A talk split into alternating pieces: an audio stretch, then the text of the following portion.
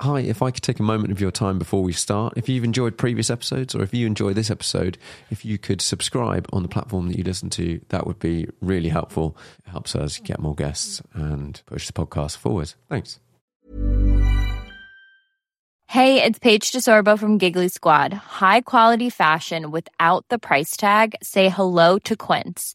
I'm snagging high-end essentials like cozy cashmere sweaters, sleek leather jackets, fine jewelry, and so much more. With Quince being 50 to 80% less than similar brands.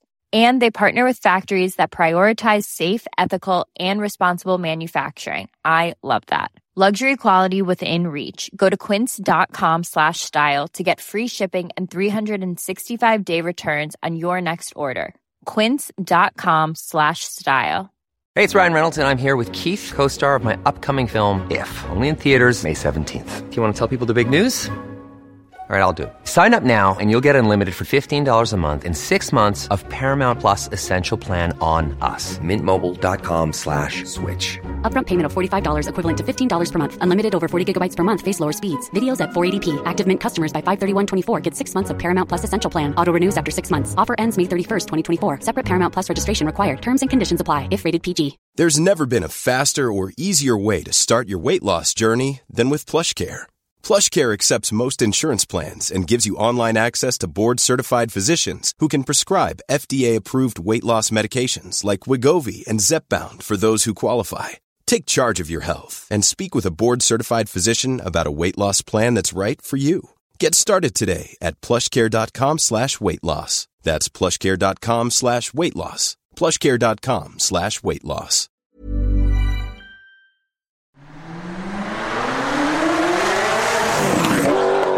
Hi, everyone. Welcome to the Car Chat podcast. I'm here today with Jonathan Benson. Hello. Hello. Welcome. Can you tell the audience, listeners, uh, a little bit about, sort of short summary, who you are, what you do? Yeah, so my name's Jonathan Benson. Uh, I am, I like to call myself a professional test driver because it sounds way more fancy than saying YouTuber and tire like tester. uh, but I'm essentially uh, a test driver that specializes in tire testing. Uh, and I have a YouTube outlet to help educate people on tires, a YouTube outlet and a website. Uh, it started with the website. And uh, yeah, I just, I'm, I'm a tire geek. I genuinely Nice. love tires. yeah. Well, th- this is good because uh, the reason I wanted to get you on was I've spoken to loads of people about tires and whatnot in different time, and I, everyone has their own perceptions. And for me, I think I also have this like the marketing has has played a lot in my brain, and so I'd like to unpick a lot of that, like in in the next whatever hour or so, um, about what is marketing and what is actually real s- substance. But how? Okay, how, let's wind back. How did you get into tire testing, uh, cars, etc.? Um, so I, I, have always been a petrol head. Uh, I like some of my earliest memories of my dad's cars. He he always liked his cars. He worked for British Aerospace, who owned MG Rover for a while. So he had lots of like Rover, like the 820 Vitesse Turbo and things like that. And then at points he had lease cars or hire cars. He had an XR4i Cosworth for a while. So I had a very good introduction to sort of the old school classics when I was younger. Yeah. And then it kind of evolved from there. I did a bit of karting when I was younger, played a lot of Gran Turismo, which is where I feel like I learned to drive. Um, Just been playing and the new one.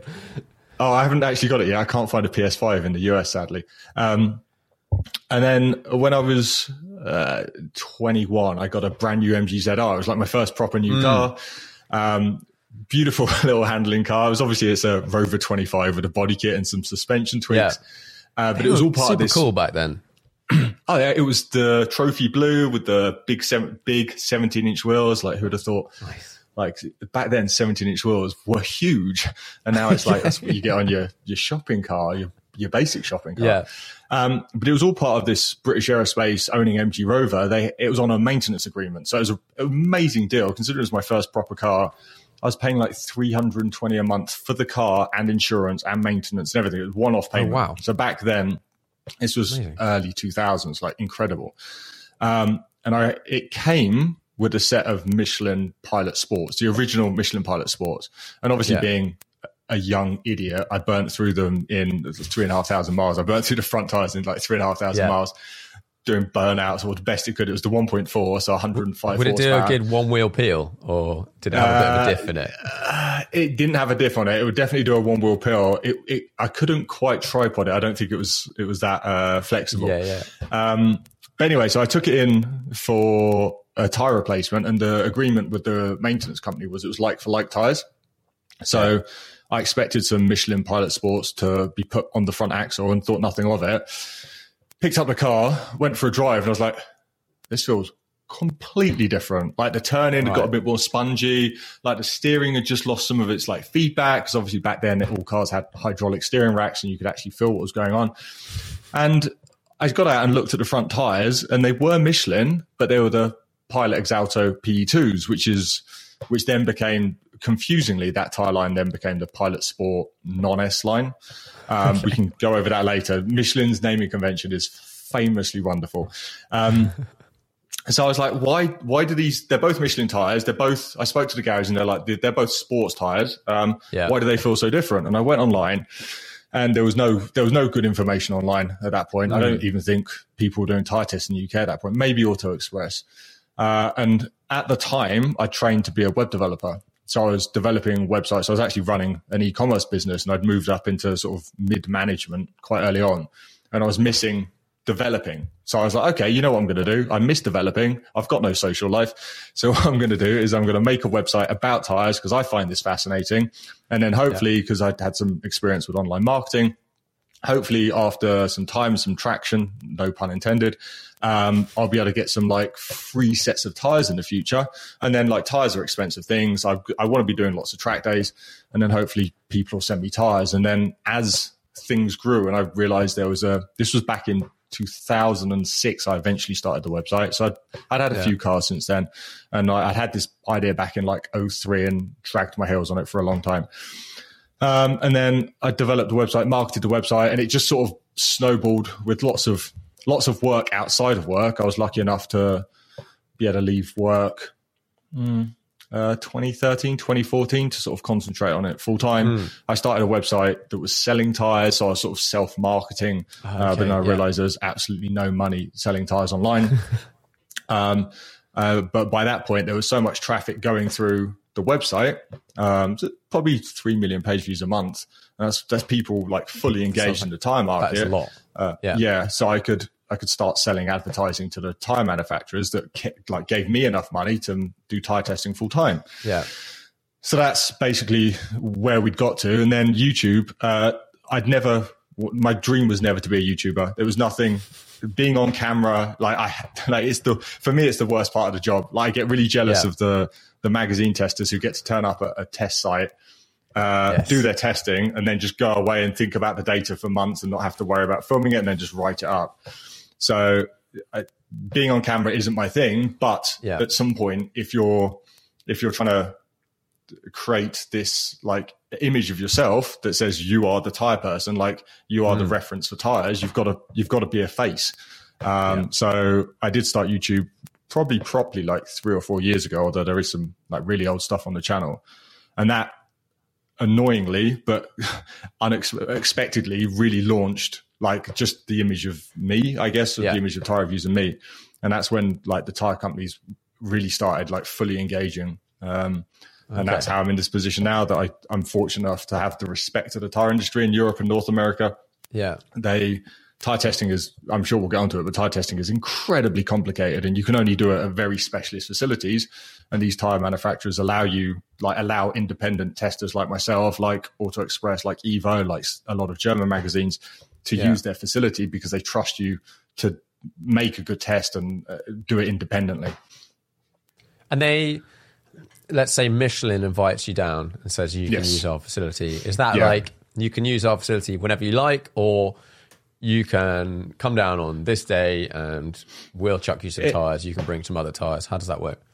So it's it, it, it, honestly it depends what the idea is. So let's take for example the Pilot Sport Five. It's just come out. Mm-hmm. It- what I'm about to say isn't strictly true because I'm doing it in a, a different way. But Michelin have the Pilot Sport Five. They know it's a very good tire because they'll have done independent, like not independent. They'll have done Yeah. internal testing against all the the rivals on the market. So they, they know roughly where the tire benchmarks. They know it's either best or in the top two or three in pretty much every test. So Michelin will either come to me or I'll go to Michelin. I'll be like, hey, Michelin, look, you've got this new tire out. There's loads of interest. Like people want me to test it. Can we organize a test? Like I, I I'm going to run the test myself, obviously independently. I'm going to invite your competitors. I'm not going to tell you who. I'm just going to invite them, and uh, I'll yeah. either buy the tires or ship the tires, get the tires shipped directly to you, and then I'm going to come and we're going to run like a full barrage of testing. So it's not quite as simple due to how busy these facilities are. It's not quite as simple as to just turn up in France and be like, "Hey, I want to do a test." It does take weeks, yeah. if not months, of organisation and getting a slot, okay. and then like for each. So we're doing ten sets of tires. So I'm I'm going to Goodyear in a couple of weeks to do a ten set tire test. That's hundred tires yeah. we're using because we've got two sets. Got yeah, one for dry, a set for dry, a set for wet. We have a spare, and then one for rolling resistance and then we're doing noise testing. Like there's there's a certain sequence you have to do as well. Like you do the low wear stuff first, like the noise and aquaplaning, then you go on to the, the high do high grip stuff. So you don't you don't wear out a, a, tire doing one thing and then try and use it for something else. Like there's it's, yeah. it's a complicated process. That it, that is that one of the hardest parts of the whole thing, like the logistics of putting that stuff together. It it certainly can be, especially for the winter tests because uh, I'm midway. I'm actually going to Michelin t- tomorrow um, to finish an all season and winter test I'm doing with them. Um, so we've had, I think we had 10 sets of winter, 10 sets of all season, seven sets of worn tires, uh, and then a couple of reference. So we had like a summer reference and a winter reference. No, maybe not for that test, but then we're starting the test. So I started that test in January up in Ivalo in the Arctic Circle. So we've got to get all the tires there, but the tires have to be prepared in advance. So we don't test fresh tires. So we run the tires in. So they went off to DEKRA and then each, all, all, God, it must have 100, 200, about 220 tires had 500 kilometers driven on them on the real world. Then they get shipped up to Ivalo, which is inside the Arctic Circle. We then spend a week and a half testing them there. They then get packaged up and then sent back down to Clermont, which is center of France. And then I'm flying back to France to to finish up the test. So logistics are incredibly difficult. It's not something I handle entirely on my own. Obviously, the tire companies yeah. that are supporting uh, do a great job in helping. But yeah, it's there's a lot to it. That's for sure. So when you've got that you're sending some tires and you're like they need to have 500 miles on them. Do, mm. Let's say you know we just mentioned Michelin or Continental or whatever. Do they organise that or do you? It depends. It, it, it depends work? on how. So each tire manufacturer has different a different method that they believe is the best, mm-hmm. obviously for running in the tires. Um, yeah. So sometimes, excuse me, uh, sometimes the, the Michelin example is is an extreme example. Like usually uh, a bedding process will be like if if the if they haven't been bedded in advance, sometimes I'll just do it. And then it will be like, okay, I'll go do a couple of laps of wet handling to just take the yeah. surface off.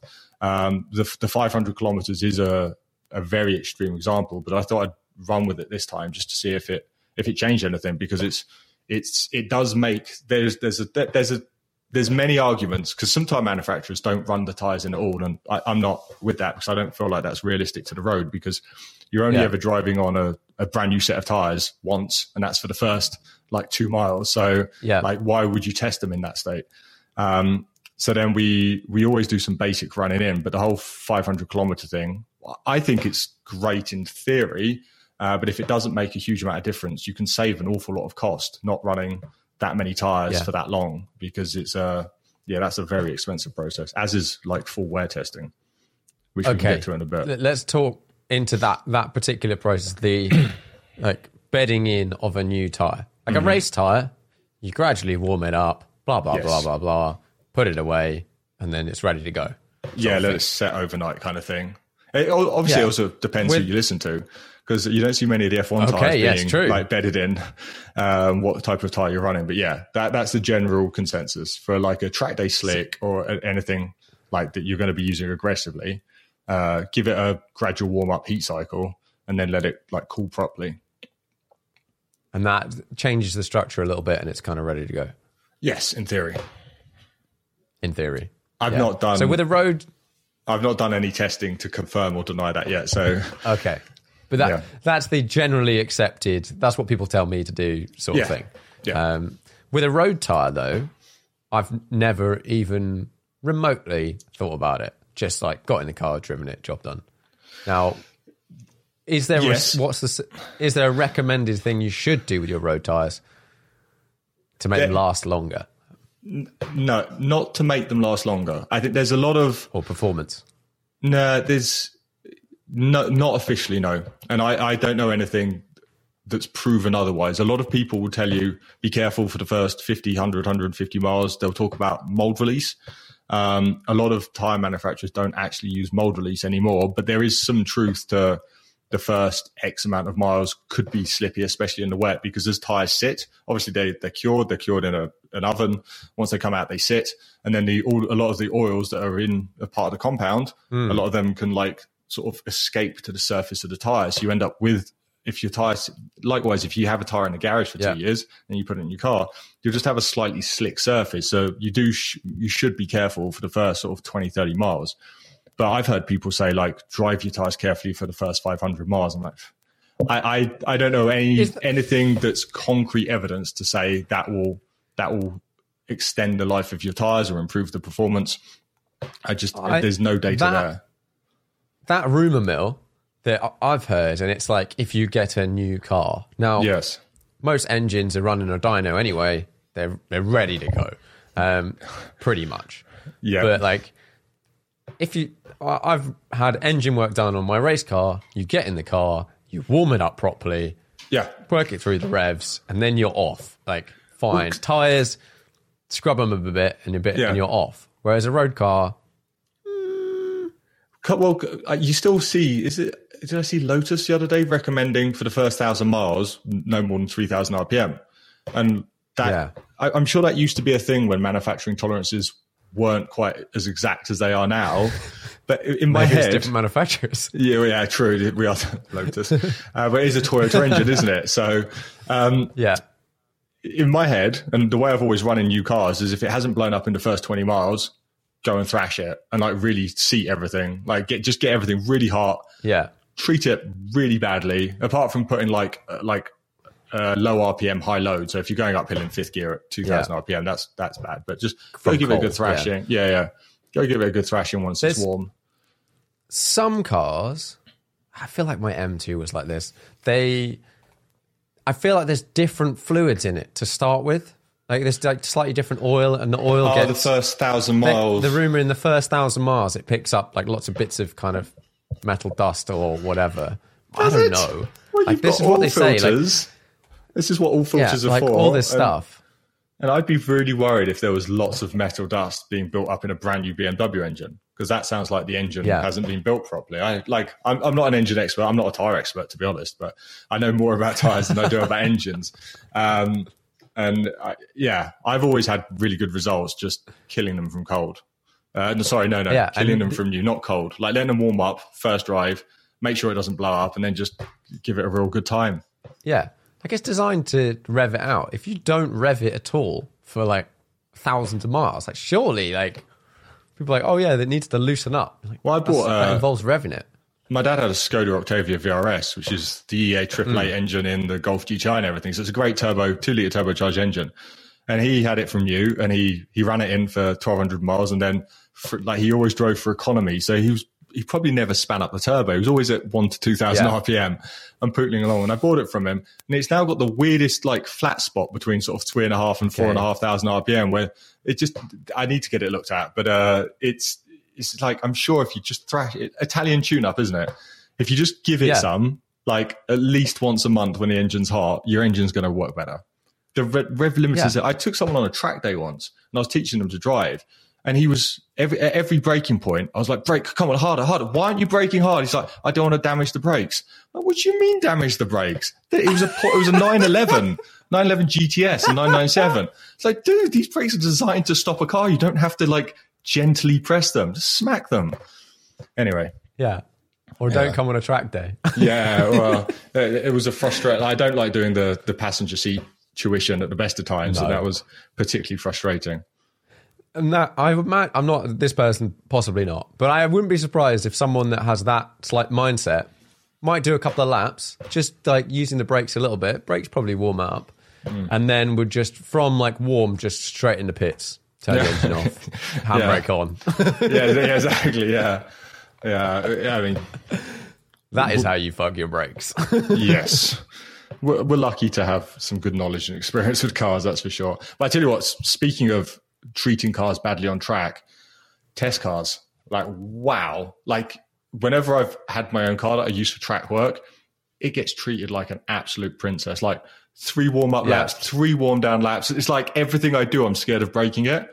We'll get like I'll do a tire test. Like if I'm doing 15 sets of tires in a day on dry handling, it's literally pull into a garage. You've got one or two people changing your wheels for you. So wheels off, wheels on. You drive out the garage, do four laps of like max handling, three or four depending on like your times.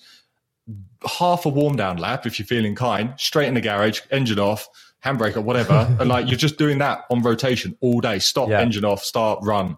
And these cars, we use a lot of VW Golfs for testing.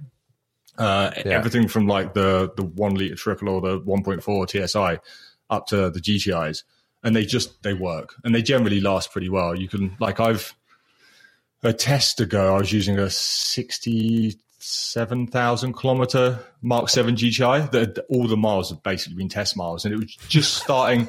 It was just starting to like grumble, like it, when it was getting Yeah. really hot. And this was in the south of France, so we were testing at nearly 40 degrees. You could feel it was starting to pull the power on some of the like the hard acceleration pulls.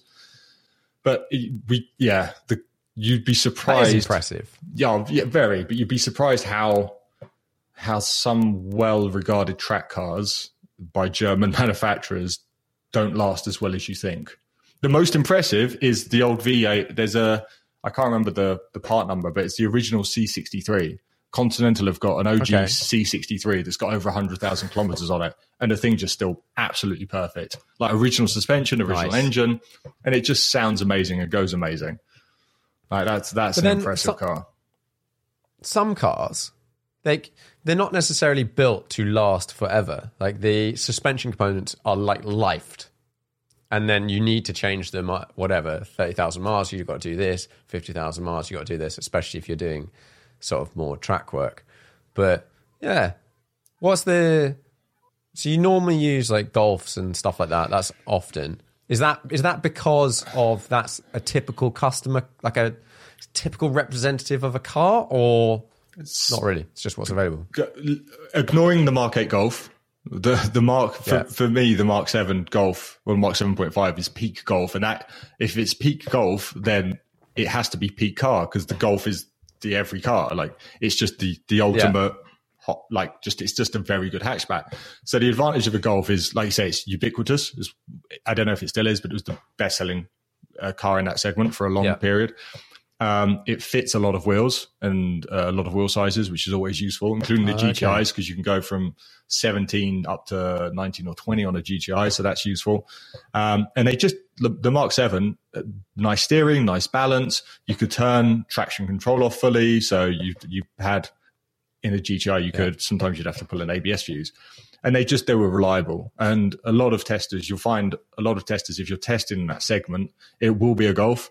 Um, I've seen a few people use Seats more recently, or uh, Cupras, sorry, or Formentors, or whatever their brand Yeah. is called. Uh, but essentially, they're all Golfs, aren't they? They're all v- VAG VAG group. yeah Um, it, yeah, reliability. But then I, I obviously as a driver, um, I'd much rather be testing in like a 911 or a GT3 RS or an M2 or something like that. Yeah. But uh, we don't get to do the fun stuff all the time. so golfs are like golfs Yeah. are just like the go-to car. yeah yeah yeah, yeah. But don't get And then- the Mark 8. okay. The Mark 8. If you spent much time in a Mark 8 Golf, I've I've not driven it. I've uh, someone brought one to my house and I had a look at it and was like, mm. and then all I've heard is not good things since. It, yeah, I, I won't go on. A, I won't go on a rant, but yeah, it, it it feels like a very rushed out product, uh, and a lot of the a lot of the engineering choices in not only like the steering rack and suspension, but just like the infotainment system, the fact like how much you can turn the traction control Yeah. off. Um, they've made a lot of odd choices, which which is really sad. Uh, it's a nice looking car, We but it's dynamically it's we a seem to step have back. gone with, I'd say like current generation ish cars. Lots of cars being released. The Golf as an example, where we've gone to like probably what is like peak touchscreen, and actually everyone's gone, nope. Like you guys are saving money by doing this, and you think it looks better and people like it, but it is significantly worse. It's just not safe. back. Like if you can't, like the the volume controls on the, the Golf Mark Eight, they're not illuminated. So if you're trying to like mess around with the, the bit underneath the screen in the dark, you kind of you're stabbing around. You can't turn the radio off from the steering wheel anymore. I, I don't know why. Like it's about 20 taps to get to traction control, which I realize is a is something that's very it's quite niche turning off traction control, but you can't turn it fully off. So if you actually want it fully off, you have to pull the ABS fuse. Then the car has some god awful brake balance, and it's just yeah, Yeah, yeah, yeah. it's it's a struggle. Yeah, Um, the GT, to be fair, the, the Mark 8 GTI, if you reprogram it, because VW implemented a very like high level of security for like user programming to keep the car, I assume to keep the cars coming back to the dealers. So there's only a couple of people in Europe outside of VW that can actually reprogram them properly to allow you to fully, and it's, it's not fully, fully, but it's mostly off for the traction systems. Uh, but it's very expensive. So, it's a bit of a conundrum, and anyone with a Mark Seven Golf, uh, keep hold of it because at some point in the future, we'll look back and be like, "That was peak car. That was it." Yeah. Forget your GT3 RSs. That Golf peak everyday car. does everything. Yeah. Yeah. Well, I was I was looking through various videos that you've done and mm-hmm. stuff like that, and I, and you you covered a lot of topics that I feel like people are probably interested about. That's probably why you did it. Mm. Um, but one of the one of the ones was was running wider tires, and that could be at the front, at the back, mm-hmm. but in general, and the concept people have most people in their head, but I I feel believe a wider tire gives you more grip. Now, this is this is a, is a, it, it's quite a big topic, isn't it? yeah, it's. I, I kind of want to leave because it's what you'll you'll find there'll be people that will quote like pressure per square, like the by going by having a larger contact patch, you're reducing the pressure. So grip uh, friction Yes. friction will be the same overall because it's di- different pressure Yeah. distribution. What those again, I'm not an expert on this, so I'm probably going to get a lot of it wrong. What they're they're assuming with that people who say that they're assuming the grip is purely mechanical and it's not there there is a certain amount of like chemical interaction between the tire and what's going on in the tire and uh, the surface of the road so it's, Okay. it's very grip like grip is very very complicated like way beyond my my modest knowledge of it and it's it's not quite that simple now obviously if wider tires didn't give you more grip formula one or everyone would be running on like ta- narrow tires to save fuel like or to save aerodynamic Yeah. wake because wide tires they mess up the air so there's, it, it's certainly not true that all tires give you the same all sizes of tires give you the same grip and wider certainly does give you more grip uh, in the video test you've seen uh, that wasn't so that's quite an old video and that wasn't quite uh, and basically I need to redo it because we used a 320D, I think. Um, we were expecting an M3, but there were some issues getting the car in time. So uh, we ended up running on a 320D, which didn't really have enough grip to overpower the extra Okay. the extra rear end grip you got with the wide tire. Um, and, but then also by changing, like uh, BMW as an example, by having staggered sizes and going to a square setup, whether you're reducing the rear size or up in the front size, uh, you're changing the balance of the car as well. So if you've gone from like a a 255 rear and a 225 front to a 255 square, what you're giving yourself is a more grip at the front axle to turn in. And that in return, for me, eh, for my driving style, like it makes me a quicker driver. So even if it's not purely Yeah. down on grip, by changing the balance of the car, you're also like affecting the uh, the lap time. But it definitely wider tires in most situations will give you more grip. Um, but there there are some caveats. Same to that. compound, everything. Yes. Yeah. Yeah. Finding so like you, you might have this is a, a a fictitious example. You might have a like a Pilot Sport Cup two in two two five forty eighteen, and then you might be able to get it in like three three five thirty eighteen or whatever. And just because Yeah. they're both Cup twos, and just because they've both got the same tread pattern, I bet one's wider, they might be different compounds as well. because as as tire width increases, uh, the tire manufacturers do change the mixture to better cope with the demands those tires are expected to be placed on. And then obviously, again, if you, you start looking at things like Porsche N rated tires, then it's a whole different kettle of fish. Like it's it's okay. it's, Th- th- this is a topic I wanted to talk about, which was, let's say, you know, your Cup Two or whatever, Mm-hmm. a, a sort of a, a tire that you can buy, Mm-hmm. and then you go to depending on the website or wherever you try and buy them from, you might just it might just say Cup Two, Yeah. or certain websites are like they've they've got like fourteen different versions of the same tire. For one's for Ferrari, Yeah. one's for Michelin, Yeah. one's for whatever. Now, how much do those change? And I, I guess this is is it, some more than Yeah. others, maybe. Like, and in your experience, have you done have you done a few of the differences, different ones next to each other? so it it's a good so there's no one answer because you've you've got a hundred different Mm-hmm. car marks and a hundred different types of tires and a hundred different intentions of the tires. Yeah. So it could be like the tires that come on the GR Yaris. I got it the right way around. Uh, that's Yeah. a Michelin Pilot Sport 4S that is uh, Toyota approved, but from what I understand, it's nearly identical to the aftermarket version. Uh, and I think in, Okay. in that case, it was a kind of reverse that they made this tire for Toyota, and actually, it's it was what Toyota wanted from the tire to go with the GR Yaris was the blend of qualities they'd want in an aftermarket tire. So they just they released it as an aftermarket tire. Yeah.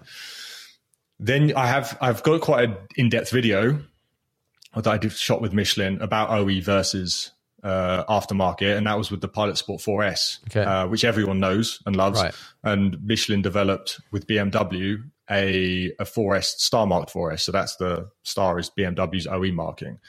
Now the Yeah. the star marked 4S was I can't remember the exact numbers, but it was about three seconds a lap faster in the dry, and that's because they'd moved from.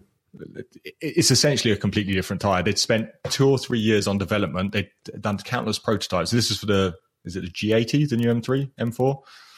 Um, Yeah. I think countless, yeah. countless, maybe, G20. anyone? I'm not sure. Um, I've lost it. I don't know. Yeah. Um, E92 was the last one I had, so that's the last one I know. Uh, countless prototypes, years of testing, and what they'd ended up with instead of the the aftermarket 4S, which everyone knows and loves, it's one of the best ultra performance or UUHP tires on the market, and that's a dual compound tire. So you've got you've got like a slightly stickier uh, compound on the shoulder that works better at warmer temperatures, that deals well with cornering grip. Then you've got a more silica based compound in the center and inside, which is better for wet grip and longevity and rolling resistance and things like that. They'd moved from a dual compound to a quad compound. So there was four compounds on this tire instead of two, and this is exactly the same size. Uh, and two of the compounds were essentially a Cup Two compounds. So they'd made this. They'd called it the 4S Star, but it was essentially a hybrid tire.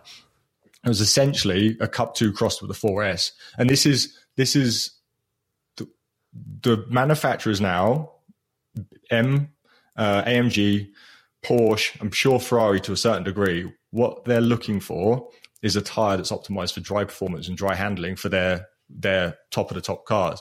And there's only one Yeah. reason why, and that's Nurburgring lap times. If I'm saving if I'm saving two seconds around Michelin's test track, which is a 55 second lap, imagine how many seconds you're saving Yeah, around the. Nurburgring. So by making this this tire that is optimized for dry, so you do lose out in the wet, and it is the tire that comes with the car along with the OE Pirelli tire. BMW might be making a minute around the Nurburgring. That might be a little bit optimistic, but they're they're making a chunk of time, and that's that's awesome for yeah, time, yeah. that's awesome for marketing. And then you have Porsche, uh, who obviously the Cup 2R was developed, as far as I'm aware, uh, Yeah. with Porsche To smash records. to, to go around. It's, it's essentially it'll last a lap of the Nurburgring at peak um, to smash lap records there, and it's an astounding tire. Um, and then the other things, the other things I've heard that people find interesting is like Porsche versus Ferrari. The development, the development lines for those two, while they both marks do want performance, from what I understand, and this isn't from a, any particular tire manufacturer, from what I understand is the Porsche tire is going to be more optimized for the driver, and the Ferrari tire is going to be more optimized for the. I don't I don't know the kindest way of saying it, but the rich Russian maybe. So the person Okay. that buys a Ferrari and has a super high performance car but doesn't really want to drive it, they want to like parade around Sloane Street or New Yeah. Bond Street or whatever. So wet grip and comfort and everything like it's it's more of a blended uh, performance. Whereas someone who's buying a GT3 RS, what do they want from the tire? They're not going to. Normally, they're less Yeah. likely to be parading around London and more likely to be hitting the, like the the Spanish Yeah. roads or the the track. So even with those two marks where you think they'd be very similar, admittedly different engine layout, but you think they'd have quite similar goals, there is actually quite different goals between them. So there's a lot that Interesting. The, the amount of work that goes into OE tires is, for, especially for the big marks and the high performance vehicles, is incredible. Uh, and companies like Pirelli, who who are OE on like every supercar that exists, every Lamborghini, every Ferrari, a lot of Porsches Yeah. that come out, all the specials, they're essentially it might be a P zero. Uh, but it's the P zero you're getting on your Lamborghini is very different than the P zero you're going to get on your BMW and this and that. So it's all the same name, but they've it, it's it's serious work. It's really serious work. But even for things like uh, even things like golfs or whatever, there'll be a lot of work to optimize rolling resistance, to optimize comfort without sacrificing wet grip. And to, like Audi do a lot of work with uh, tire manufacturers with the foam matting, so they can chew, you know, the the se- the sorry the sound deadening technology that goes into like A6s and things Yeah. like that. They bond foam to the inside of the tire, like very simple but very effective. Like it can it can drop sound by about three decibels internally, which is like it's a lot, yeah, yeah. double the sound pressure. Um, but they will they will even tune the foam to work with that particular vehicle and suspension and things like that. So it, it Okay, yeah. OE is definitely not definitely not a, a, a marketing exercise to get you to buy tires for the vehicle. They are they are in a lot of cases they are tuned, but then you've got to think once a tire is OE, what a lot of people don't realize is once a tire is marked OE, so like the the Michelin Pilot Supersport that came with the BMW M2 originally, that Pilot Supersport that you'll buy now, unless they've been through a, another OE program, is exactly the same tire that got homologated back when the M2 was in development. And that's that's what ten years ago. So now you've got the uh, question: is is a is a ten year old Pilot Supersport because Michelin aren't allowed to change anything about that tire without Yeah. going through a new homologation loop. So the, then the question is: sorry if I'm talking so much. Is is the ten year old No, no. Pilot Supersport that was designed for that vehicle better than the four year old Michelin Pilot Sport 4S, which wasn't designed for that vehicle. So that's where it gets really complicated. And for every OE tire, there's going to be a crossover between which is better, the the older developed tire or the newer undeveloped tire. Um, and that's a question that is so difficult because people ask me all the time, and it's almost impossible to answer Yeah. without testing it because it really depends on what the design goal. Like that Pilot Supersport that came with the M2, it's a BMW M car, so it's very dry focused. So compared to a modern tire in the wet, it's it's sketchy. Like it's really sketchy. But I, I'm Yeah. pretty sure. Is it the same size or is it a different size? There's it's the same tire or a very similar tire that's coming out on the the BMW Supra, so the Z4 and the Toyota Supra. So that comes with Yeah. a, a BMW marked Pilot Supersport, and like in terms of wet performance, that tire's been long overtaken. So in that case, you could be buying a new car, swapping the tires out for a set of 4Ss that weren't intended for that car, and getting a significant increase in things like wet performance, comfort, rolling resistance, and maybe equal or, That's- or losing out a little bit in the dry. Yeah, I had that with my. Um, I have a 997 Very nice. GT3 RS, Beautiful. and um, that came on Cup, no Pilot Sport Cups. The original cups. That's what they were, I think. Uh, yeah, Uh, which were just horrific in the wet. if they were hot, they were fine. You can't they, get they you okay. can't get them hot on But- the road in the wet. Yeah. Yeah, definitely Yeah. not in the UK. Um, and but then, so when the new what, Cup Twos came out and they started getting N rated, I don't know what it was. It, there would have been a GT3 RS had come out nine nine one, don't know dot one or something. Um, as soon as they'd got that N rating, and it was like N one, and then there's an N 2 Mm-hmm. as well. Um, I put them on, and actually, I think I actually put them on before Porsche then have said, like now, say you can put those on those. Is it the same size, or is it a slight- And that you keep your warranty. Say I went same Okay, right. size, um, which was like 325, Hmm. 30, 19 or something. um, and so much better in the wet. Like so much better in the wet and last much longer. Like great. Um, but then you get okay. Another thing within that is you've mentioned, let's say, okay, uh, your car comes and you, it has a Michelin option and a Pirelli option, and it could come on either. And definitely marketing slash the internet would say, get the Michelin all day long. It's so much better. Now, obviously, you have to test a certain tire, but how similar are those two options? Not saying one's better than the other on a car that you've tested. So I have yet to test an O like on a BMW an OE an OE comparison, so an Yeah. OE between the Michelin and the Pirelli. So it's a good example on BMWs Yeah. because I see people that have been had their M2s, M3s, M4s delivered on the Pirelli P0 Star Mark tire, and they're they're they're crying Yeah. on the forum saying, "I'm going to send, the, I'm going to return the car to BMW. I don't want it." If Yeah. the OE program has gone as well as it should have, in theory, those two tires should be nearly indistinguishable. Because the goal of the OE program Okay. is to have multiple options of tires delivering the same performance. Now, obviously, with two different manufacturers, with two different design ethoses, two different manufacturing like technologies, there are going to be some differences.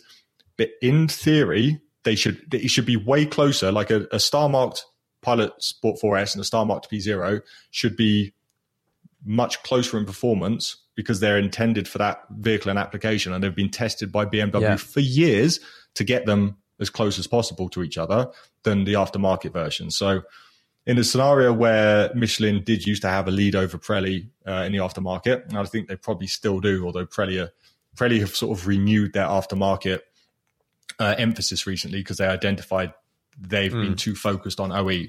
So Pirelli have been caught up in this, like, we're going to be OE for everything. And then that's great because the, the- the theory Yeah. in the industry is if you buy a new car, you'll fit the same tires, the OE tires, for the first two or three times, and then you'll start looking at the aftermarket. And Pirelli wanted that Yeah. market, which is fine. Uh, but they've also realized in that, with that focus, their their aftermarket tire range has perhaps fallen a little bit behind where they should be. So they're they're renewing all their tires. And the latest P Zero, I believe it won Evo uh, recently, one of the Evo tire tests. It was it was up the front with Michelin. So in theory, the the latest generation of Pirelli and Michelin are very similar. I haven't haven't seen any wear tests between the two. That's normally where Michelin uh, have a bit of an advantage. But no, to answer your question, the the OE tires in theory should be very similar to each other in performance. So there shouldn't. Right, because I I have a an M340i touring, Nice. and that's on Pirelli Yeah. P0 whatever's. Um, whenever you drive a BMW press car, they're always on the Michelin's. Mm-hmm. Yes. even though they could be Yes. on either. Um, don't know why. um, and everyone says to me, they're like, "You should put it on the Michelin's. Put it on the Michelin's. Just take them off. Put it on the Michelin's."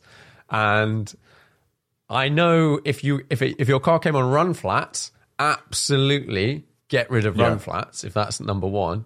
Uh, my main thing with that car would be ride ride comfort, Yeah. really, and uh, yeah, probably noise and just all round kind of you know usability rather than outright performance or anything. Um, and actually, the tires are quite. I've used them in the wet, and they're they're pretty good. Um, but everyone's telling me the Michelins are like fifty times better. I, I think everyone's a little bit optimistic there, um, or someone at BMW who's done a very bad job on their OE program. Uh, I think you would be insane to take off. Like if it came, if for whatever reason you bought it used and it came on like the Wusung ditch finders, like some Chinese tire that was Yeah. atrocious, I'd be like, yeah, take them off, like throw them away. But to take a tire off without like without needing to because of wear, like a tire like Pirelli, to take it off and just replace it with another premium brand Michelin isn't like you have to be you have to have more money than sense, I think. Um, but I, I would encourage you because the beauty of tires is you can you do eventually change them. I would definitely encourage you when it comes to needing a new set of tires, stick the Michelin's on and see what you like. Let me know what you think. Let everyone know Yeah. what you think. I think it'll be closer than you you think. And the other the other thing that's very difficult to keep in mind is you're testing like old for new when you put a new set of tires on. So you might have run those Pirellis for fifteen thousand miles. And at the end of 50,000 miles in a couple of seasons, they've gone through temperature changes. Their compound is like you've got very little tread depth left. So the, the block movements, you, the tire might feel stiffer and more sporty because as the tire wears, like the steering response gets better and your rolling resistance yeah. is going to get better and they'll actually get quieter. But wet grip's going to drop off significantly. And wet grip is probably the easiest thing to feel on the road because to really push like the to limit of dry grip, dry grip handling uh, on a car like yours on the public roads is it's essentially illegal. So wet grip is your only real yeah. benchmark. And after two years and 15,000, 20,000, whatever miles, that P0 at 1.6 mil is going to have significantly worse uh, wet grip than even a new P0. So when you put, if you put a new Michelin on, mm. it's just, it's, it's difficult to kind of keep that headspace. And uh, definitely Michelin make good tires. I'm not denying that. They make some of the best tires in the world. I think over over an entire product range, Michelin still probably has the edge. Um, but I don't think the gap is quite as vast as everyone says it is online. And I feel like if people bought your car on Michelin's, wore them down to 1.6 mil, and then put on a set of Pirellis, they'd be like, "Oh wow, these are comfortable and great in the wet now." Like there, there is yeah, once you get this yeah. sort of momentum of people moving away from something to Michelin, they then had this old versus new experience. They're like, wow, these are amazing. And like yeah. Michelin tire, the, the 4S is an amazing tire. I'm just saying it's not it's not 50 times better than any other tire on the planet, and that's for sure. Yeah, yeah, yeah. Yeah, you, would be crazy to think that. That's an interesting point. That uh, most people are trying an old tire versus yeah. a new tire, which is like, yeah, it's a rubbish. Yeah, so obviously when testing, um, we all we were very we're super strict on like keeping everything exactly the same for every single set of tires. So uh, mm. it, the comparisons we do, and you, I'll get it on you. Like obviously, YouTube comments are the best place in the world for user feedback because everyone's an expert. And you'll get you'll get people commenting like, "Oh no, your test is wrong. I've I, I had these set of tires, and I've got this set of tires, and this set of tires is way better." I'm like, "Yeah, but you're comparing old to new across like across years. Like there's there's no. I'm comparing the same things yeah. on the same day. We also what people also forget is like, oh, I, I, ran this set of tires at new at this track day, and then a month later I went back with another set of tires and ran two seconds a lap slower. I'm like, great, you you changed the track temperature by 15 degrees. You're like you're running two seconds a lap yeah. slower. You change like you put some like slightly different like surface preparation. You're running two set like there's so many variables people don't appreciate. And like just if we're doing a, a, like a let's say a wet handling test and we've got 10 sets of tires every three sets of tires we're running a control tire. So we'll start the test with a control tire and then run one two three control four five six control seven eight nine control 10 control. Okay. and then you see the evolution of the surface. So over if you've got a big temperature swing like if you if you've got a big temperature swing, your lap times might change by like two seconds a lap. Like you're driving the same, you're driving the same car, yeah. the tires are the same, but what's happening is the grip of the surface is evolving throughout the day. And in things like wet handling, as you're driving, you're putting more rubber down as well, so you're making the driving line a little bit slippier. So there's there's a lot going on, and then we have to calculate. Like we look at the evolution throughout the day, and then we calculate that all back to the the average of the the test tires. So everything's mm. as fair as it possibly can be and obviously we're topping up the fuel lead between every run so we're not like like there's so many different variables. Yes yeah. And then you see people like uh carwow who are an amazing youtube channel. They do their break they do their 0 to 60s and braking tests. Yeah. It's in tire in the water tire testing no one does acceleration test because the variance is so high. Even with like uh, launch control and automatic gearboxes it's really really difficult to do consistently. And then braking testing like if you're slight, like I find braking testing is the not the worst thing in the world. That's being dramatic. It's it's it's definitely a it's a talent and a skill that takes a certain mindset because uh, on a lot of tracks, unless the track's brand new and just been surfaced, if you're like a quarter of a tire width off the line, you're you're braking, and in the wet it can change yeah. by two meters, and like two meters is a huge yeah. difference. And then if the brake pressure you apply isn't exactly the same, you can be changing by a meter. If you start braking yeah. a little bit too late, you could like you're changing by a meter. So you have to be so precise uh, to get accurate data for these tires. You need a robot. Yeah, yeah. we some, some tire manufacturers literally use robots. Um, Continental have AIBA, AIBA indoor braking analyzer, and it's it's like a roller coaster. It's yeah. a car on a roller coaster rail that gets it's fully automated, so hydraulic pressure on the brake pedal and everything and then you can get variance in ABS. Sometimes the ABS will just will just release for a split second longer for whatever reason. It's detected a little bit more slip on a wheel. You've got another like meter Yeah. of braking distance. So wet braking, we have you have like a computer system that's recording every measurement you do and you keep on running until the computer tells you okay you've got enough data points within a certain variance that this test is we're now happy with this test. The test is green. And that's often like Yeah. nine, ten, eleven 9 10 11 braking runs to get six or seven good ones within a zone um, that then you can be like okay i'm going to go change tires and do the next set. And then if you're doing that for 10 sets of tires with controls every three you're doing maybe 150 200 braking runs in a day. And that's that's that's long. It's really long. But it's the only way of getting like proper data because if you go on a wet runway and put two cars next to each other and hit brake, it's it's, it's meaningless. It's essentially meaningless. Yeah. Hmm. Yeah. Yeah. Okay. How do you then drive? Because you, you, your person on the internet that's like, oh, I'm so much faster in this Yeah. car on this day or whatever.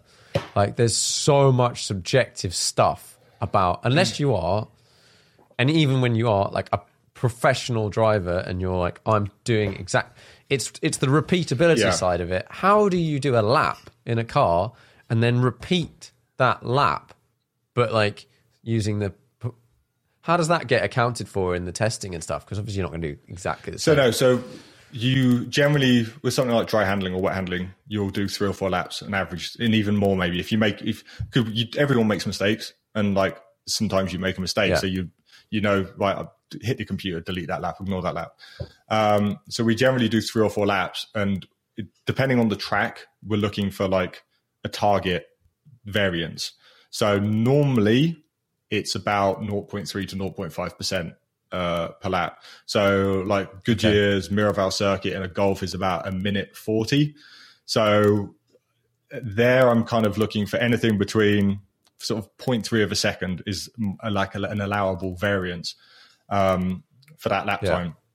And that is, it's, I guess it's with experience, it becomes easier to do. And the thing you've got to remember is tire testing, you- you're not driving a qualifying lap every lap. You're driving like a good endurance race pace every lap, but you're not like you're not screeching Right. around on the the like you're at nine and three quarter tenths, not ten tenths. So there, so the the the errors you make when you're at ten tenths tend to dissipate. And I actually I find I, I drive more aggressively than a lot of tire testers because I, I can compare my own lap times at test facilities with uh, the the testers at the proving grounds or other testers, and I know what tires and cars. And I actually I'm generally about a second a lap quicker or two seconds a lap quicker because I do drive it more like a, a track day lap than uh, some of the tire testers Yeah. do. Um, but it's it is a very to dry for scoring. Let me think about how to word this. For scoring tires, for an ultra high performance tire in the dry, obviously you're testing many factors, but like focusing on dry handling, which is very important for an ultra Yeah. high performance tire like a 4S or something. You've got an objective thing, which is the lap time, and that is set by the driver. And even that can vary between driving styles, but then you have subjective scoring as well. So subjectiveness is Yeah. like how's the balance of the car, how's the feedback of the tire, how's the the directness of the steering, is there a delay as you steer, how is the on center response, how does Yeah. it build load, like lots of things. And because like by the very nature of that, that's subjective. That's something that can vary quite a lot between test drivers. So a tire that like Yeah. everyone in the world seems to love the Michelin Pilot Sport 4S on track. It's one of my least favorite tires on track just because it's quite a slow steering tire. But that's something that's I I realize that's something that's subjective to me, and on the road hmm. that doesn't really translate because you're not putting as much load through it. So you kind of have to think about dry handling or subjectiveness as okay, what do I like? But also, what's most applicable to a lot of people in the real world, and things like balance, like the ability to recover from understeer, how the tire reacts, like what's the progression when you sort of switch into oversteer. So there's lots of things we're grading on, and it, it does vary from test to test. So when you'll see, like my test, putting tire X as number one in the, the dry, and then another magazine will go on a different day using a similar vehicle and similar sets of tires and similar tire sizes. You can get some inversions in the result just through driving style, and it's I guess one of the the beauty of modern tires is we've got so many good options. The options are all so good and so similar that things like driving style can actually cause a, a little bit of variance. But generally, the good tires will stay good and the bad tires will stay bad. I'm not sure if that answered. That, that's an interesting. yeah, part I'm not of sure it. if that answered your original question yeah, or not. yeah, I, for- but- I forgot what you asked.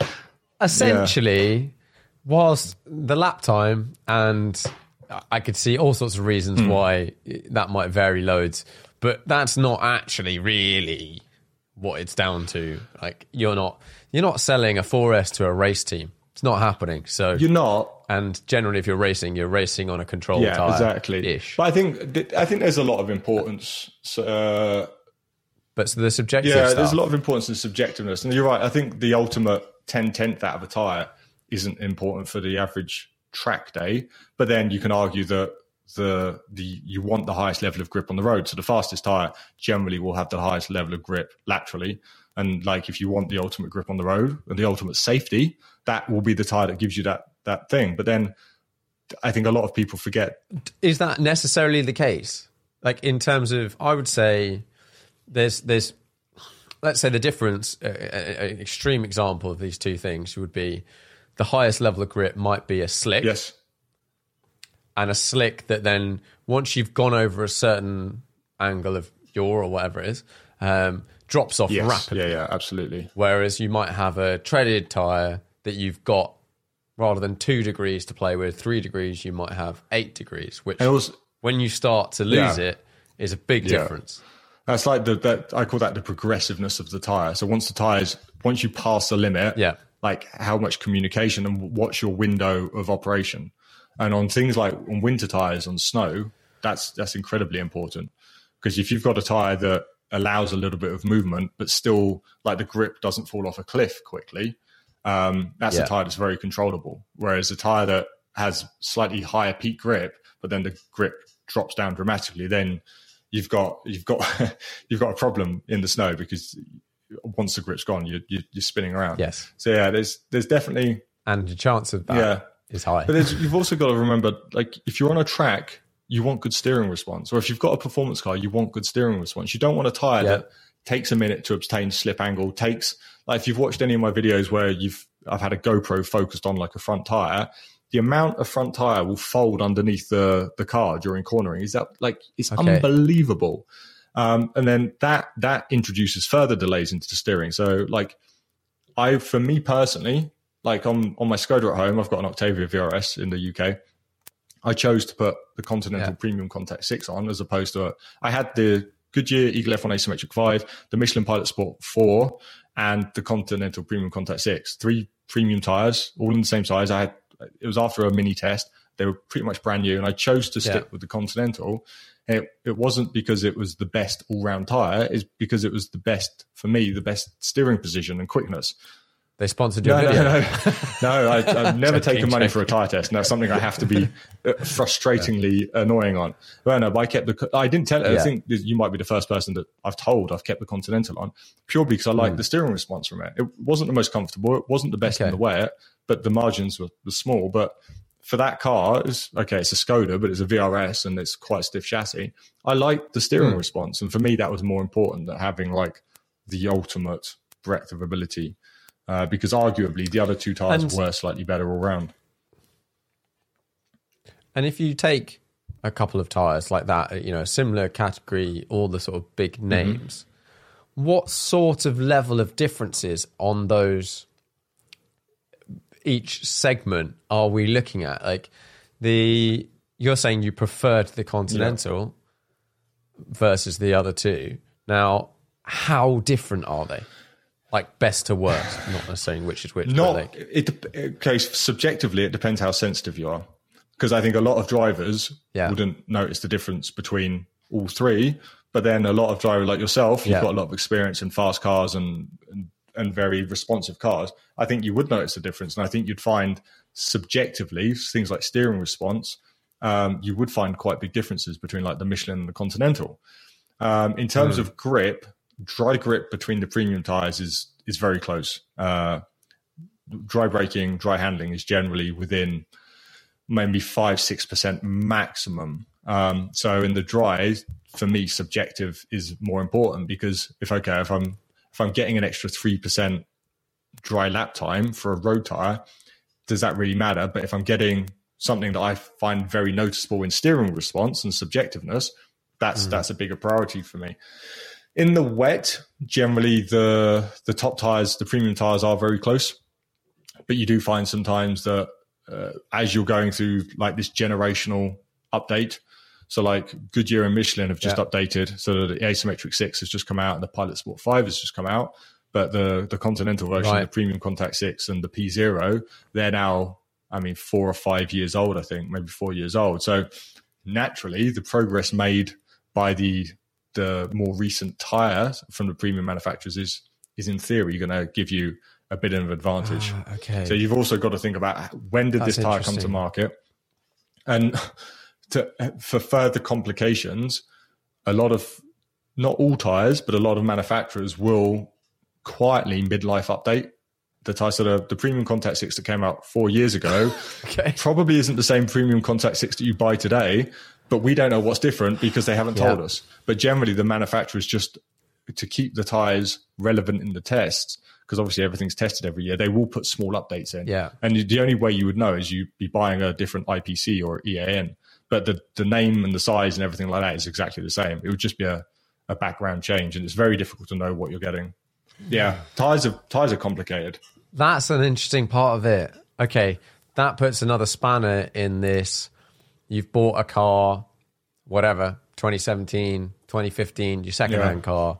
It came on Pirelli's, Michelin's, and whatever, and you're like, mm. well, if you if it's on 10-year-old spec P zeros, and you change it to a 4S or, or whatever, like a, a five year newer tire, you probably will notice a big difference between the tires. But then if the Pirelli has done an OE update, uh, OE is different. Time, You're not allowed once an OE pattern is locked. That's fixed for ten years. They're not allowed to make any changes. Okay. Yeah, so to change an OE tire would have to be another homologation program, and that's why sometimes with Porsche, especially, you see N1, N2, N3. That is a that's yeah. either a tire. More commonly, that's a tire that's come out for another car, another generation of car. Um, yes that has the same tire size because sometimes they'll change tire sizes and sometimes they won't. Uh, but sometimes they'll uh, they'll just run an internal like a, an update uh, program during a car's life. Porsche maybe less so actually, but I know Porsche Porsche take tires super seriously. They'll you they'll run they'll, they'll run a new OE tire for a facelift. So not even a new generation of car. So a point one okay. or a point two will have a different OE tire from the point yeah. one, and that's when you'll get like an N1, N2, N3. Like it's, it's the work Porsche. Yeah, because I remember tire. those coming out. Yeah, Porsche Porsche do tires. Yeah, like even for things like so, I was at Pirelli uh, in Sweden, and I was like, oh, you've got some like Porsche testing going. And they're like, oh, for the new Cayenne. I was like, there's a new Cayenne coming out because I, I, bought a Cayenne in the US.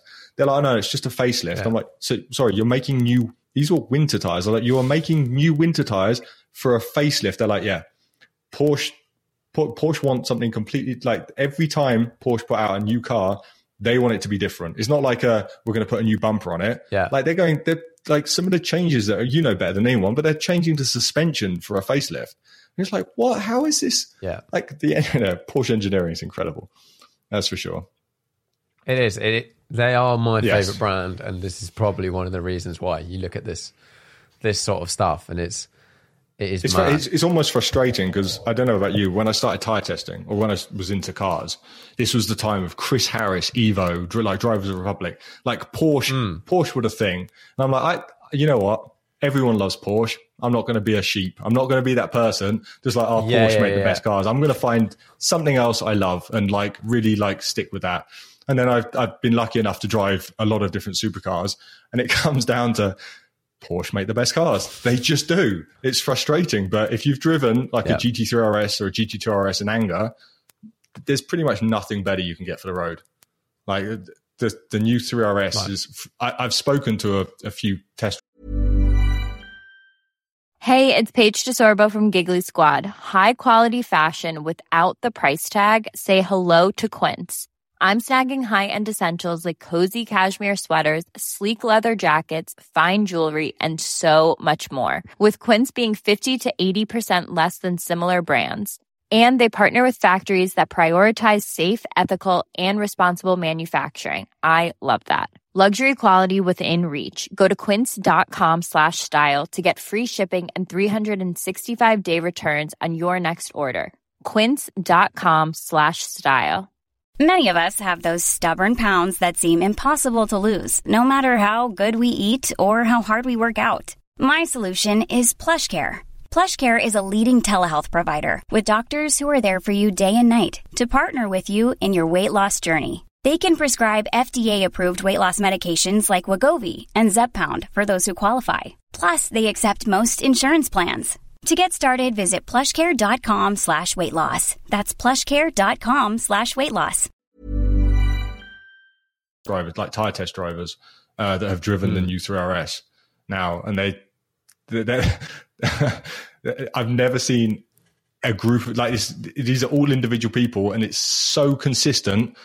This thing is insane. That is, it's such a big step forward. They're like it, it's incredible.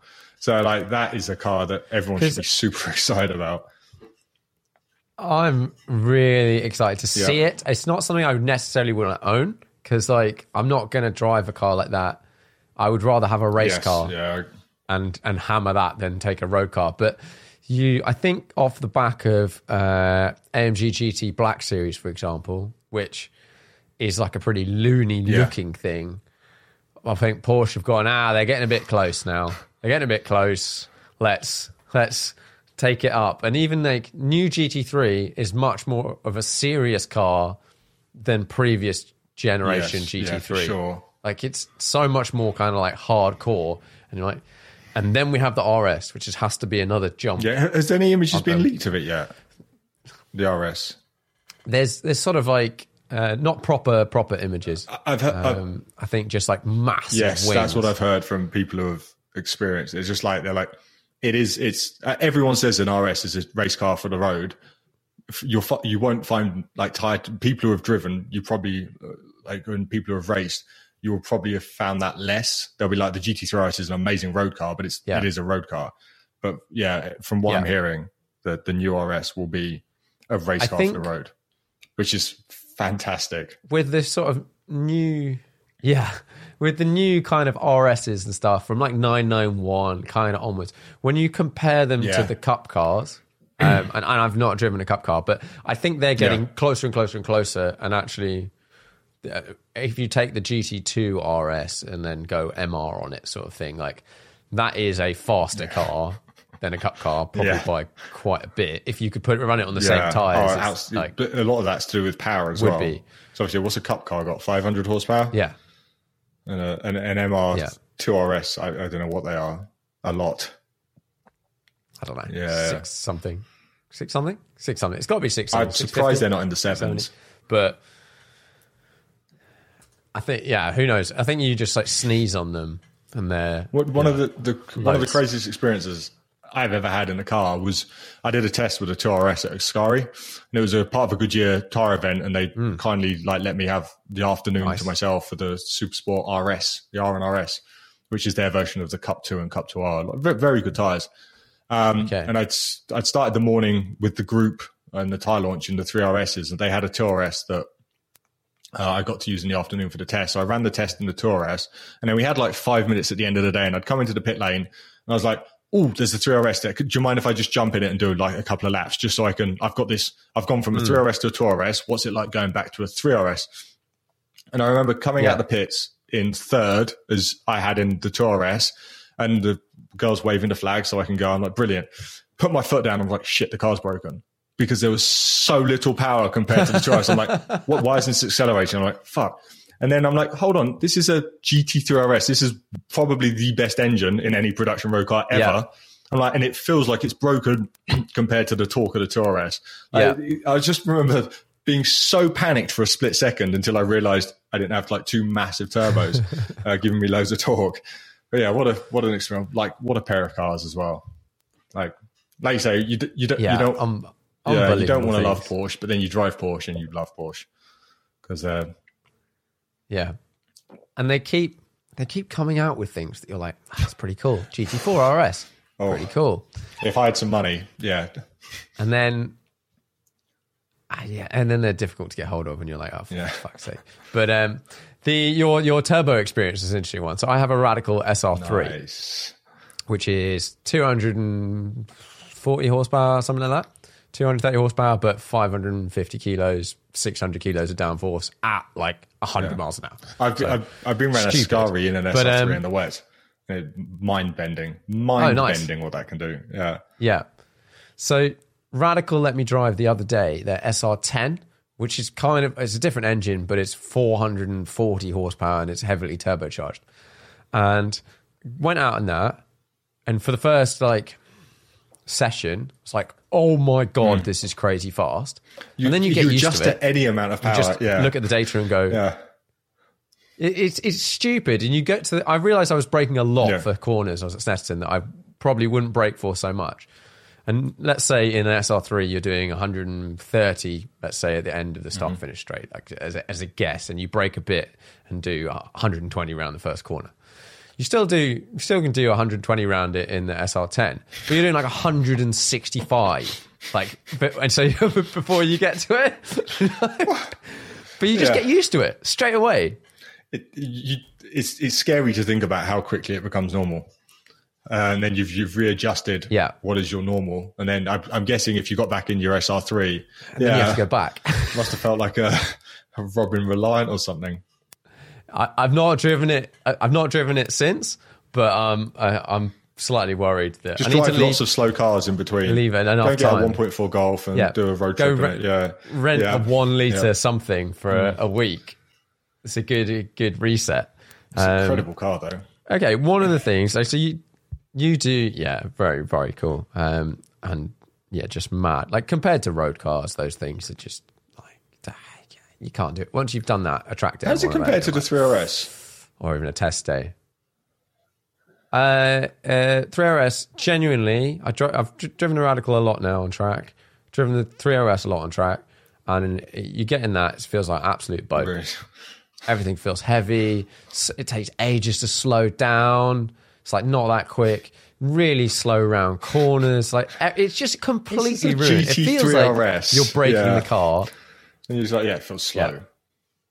it's like you, you come in uh, one of the things as well like like race car versus road car the cooling is sorted like properly sorted so you set your fastest lap and then on the in lap you go flat out and then you just drive into the pits turn it off whatever everything's cool it's like nothing's going to set on fire like all of that sort of stuff The uh, the, this, But yeah, it- that's it is- super. The Caparo. T1.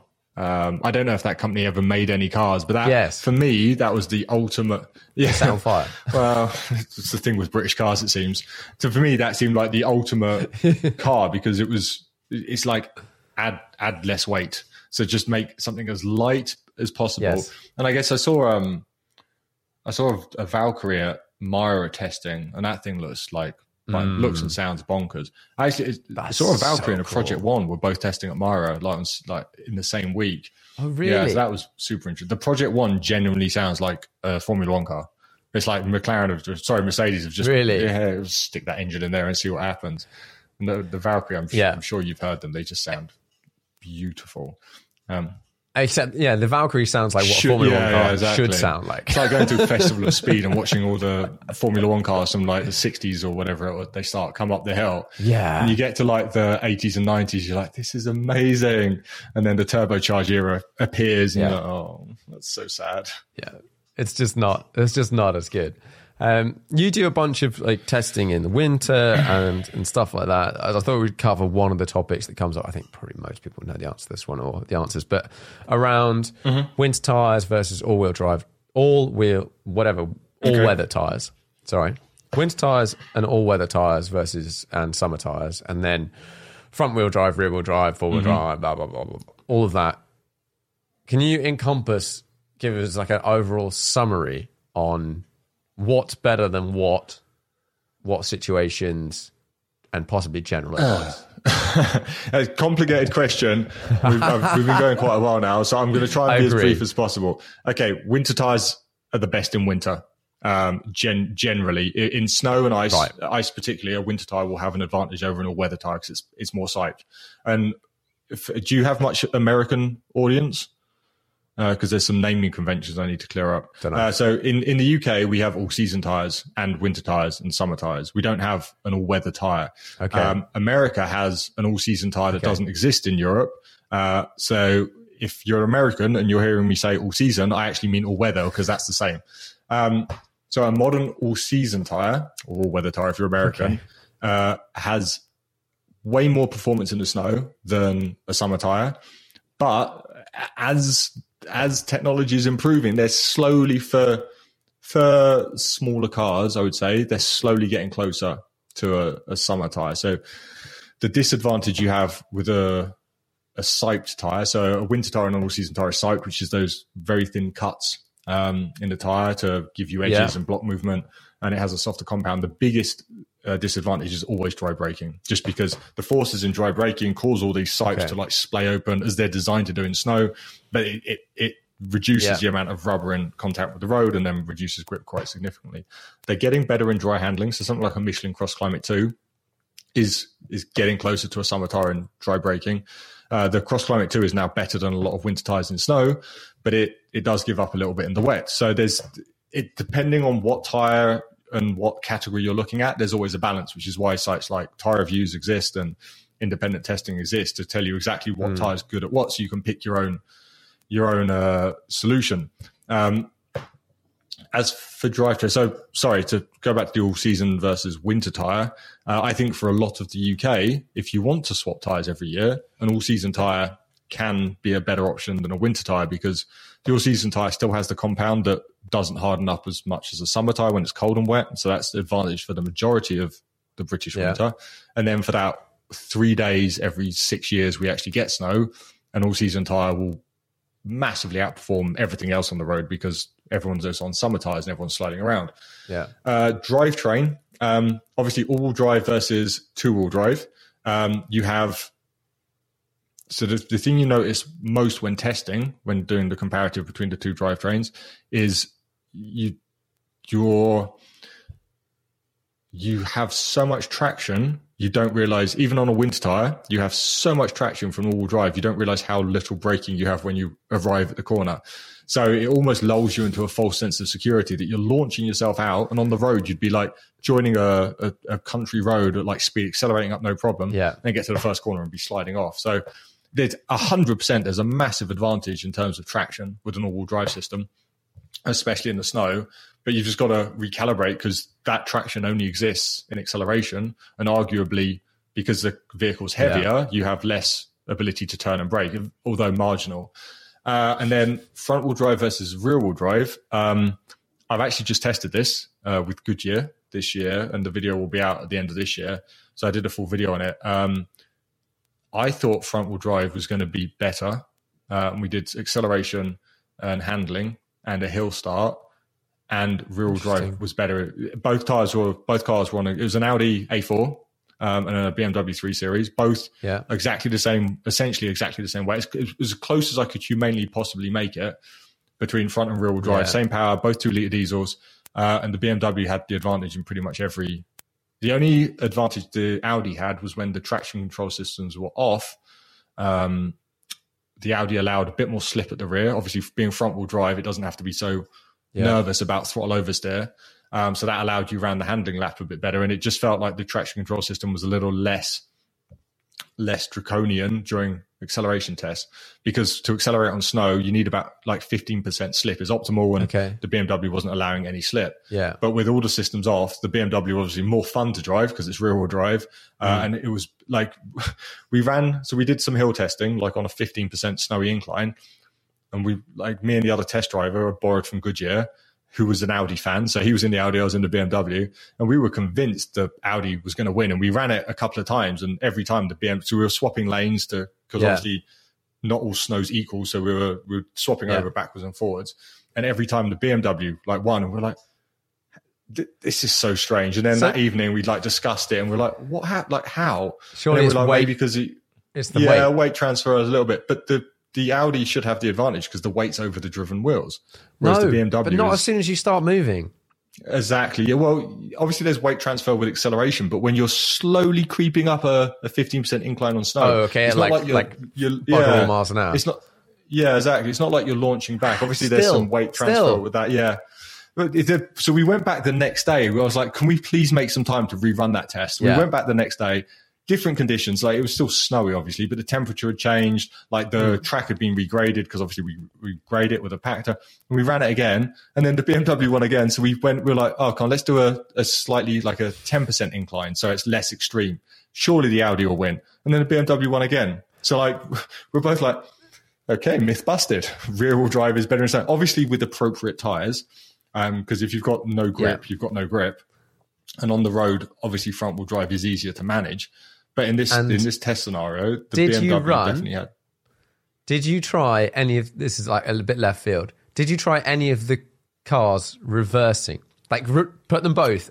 So rear wheel drive, reversing up a hill. actually. I, I should have done. drive. That would have been amazing. yeah. No, I, we should have tried that. I didn't think of that. Maybe next time I'll uh, Yeah, I'll do yeah, that. yeah, Uh, so I've done the test, like put the load of a load of weight in Mm. the back of something, and that that genuinely helps as well. Okay. Um, so I tried that with the truck. Uh, we put like 200 kilos in the back or 200 pound in the back of this tr- uh, pickup truck, a VW Amarok, and then ran it in rear wheel drive. Uh, and it was across traction and handling. There was a significant. I thought during handling the extra weight, because obviously you're not only you accelerating that weight, you're slowing it down Yeah. and you're turning it. I thought during handling, there's no way there would be an improvement, but there was an improvement uh, with Really the extra weight in as well. Uh, That's yeah, I'll, I'll try reverse next time.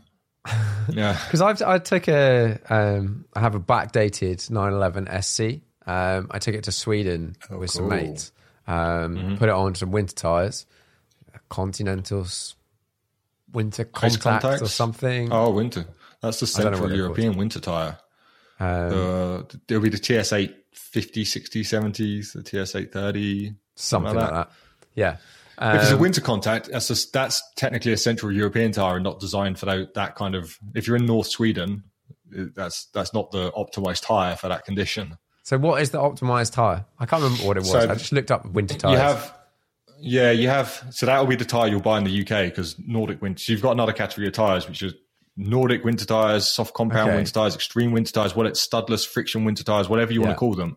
It's essentially a tire that's more designed for snow and ice. So Okay. for getting studded tires, it's a much softer compound, much more siping, and the difference they make on on like compacted snow and ice is is quite significant. But you give up so much dry performance; they're just not appropriate for somewhere like Most the UK stuff. that doesn't see much snow. Yeah, but they're, Interesting. they're, you won't you won't find anyone running a, a Central European winter tire up in the, the Nordics or the north of Sweden. Yeah, the that makes sense then because on, on snow, it was all right.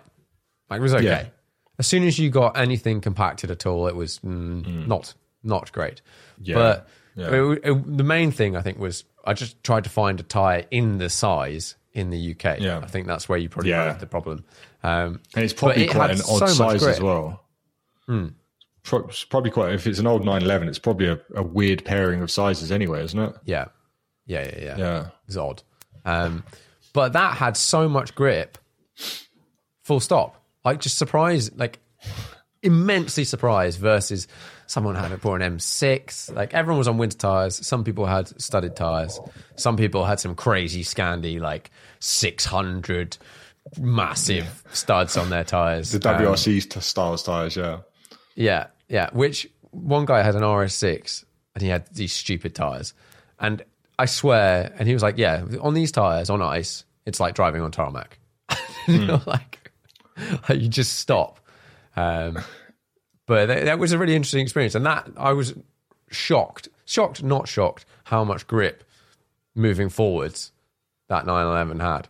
Because it's just all that, I guess it's, it's just Yeah, you've definitely got the weight weight, in the right place. stuff. 911s in snow are a joy, genuine. I've not driven an older one like that, but I'm sure it was a fun experience.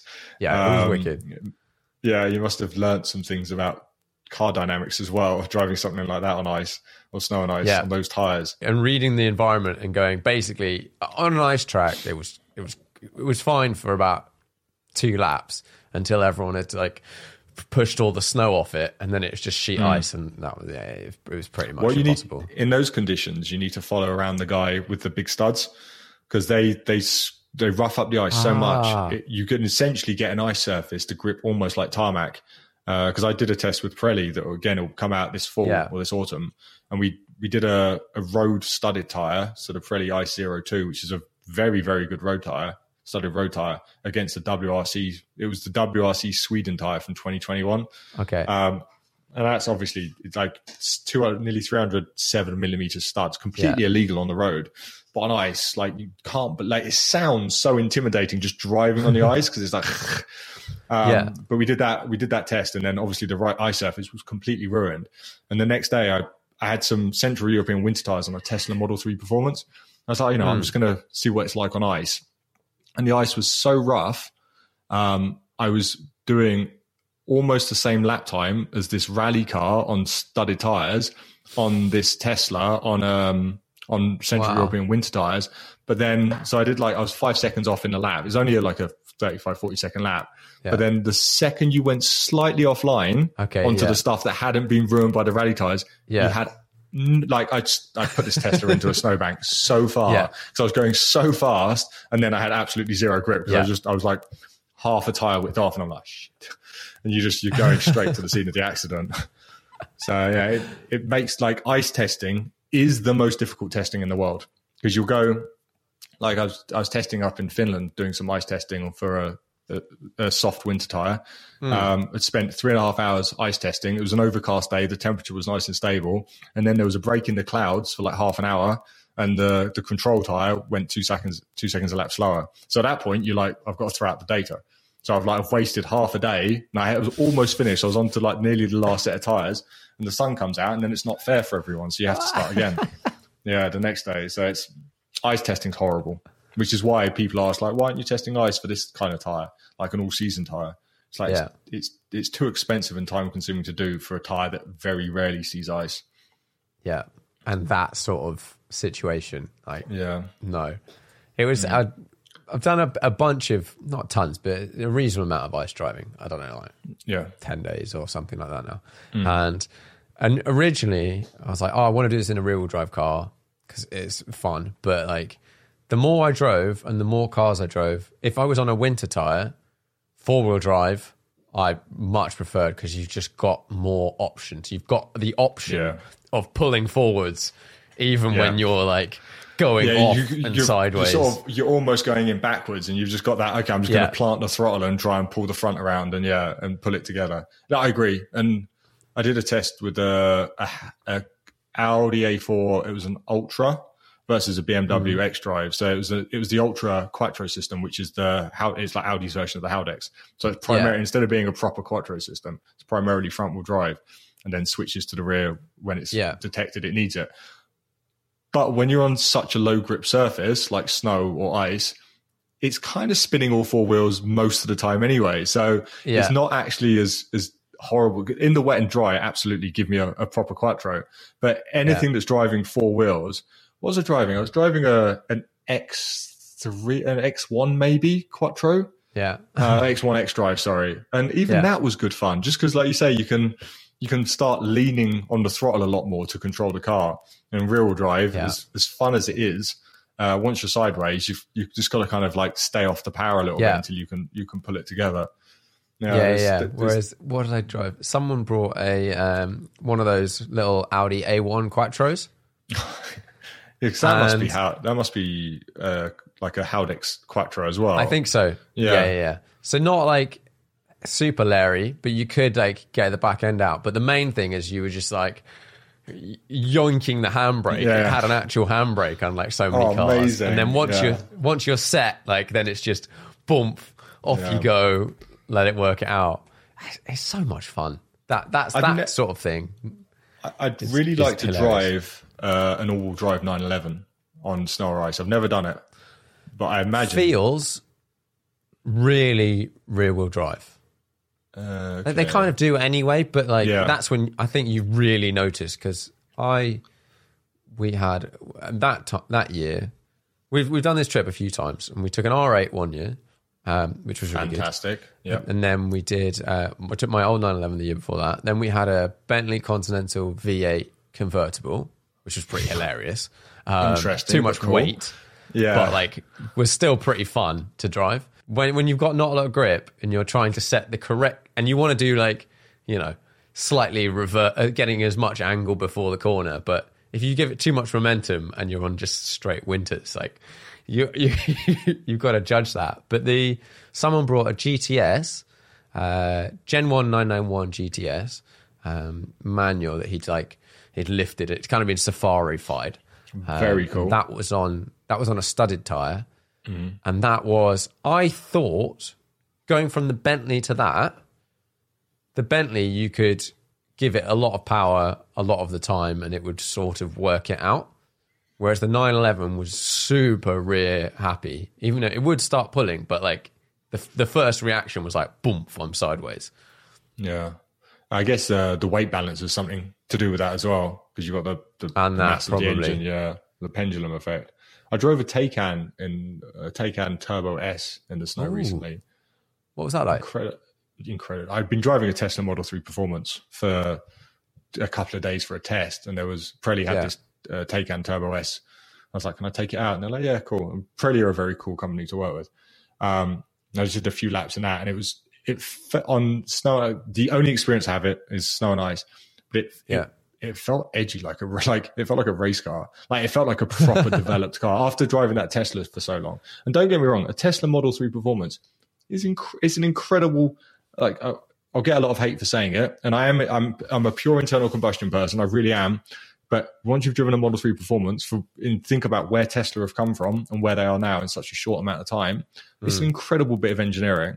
But getting into that Porsche, which is twice the price or three times the price, like you could tell it's a really well sorted car. All the little like rough bits around the edges of the Tesla's handling, like in extreme situations on snow, are just gone in the Porsche.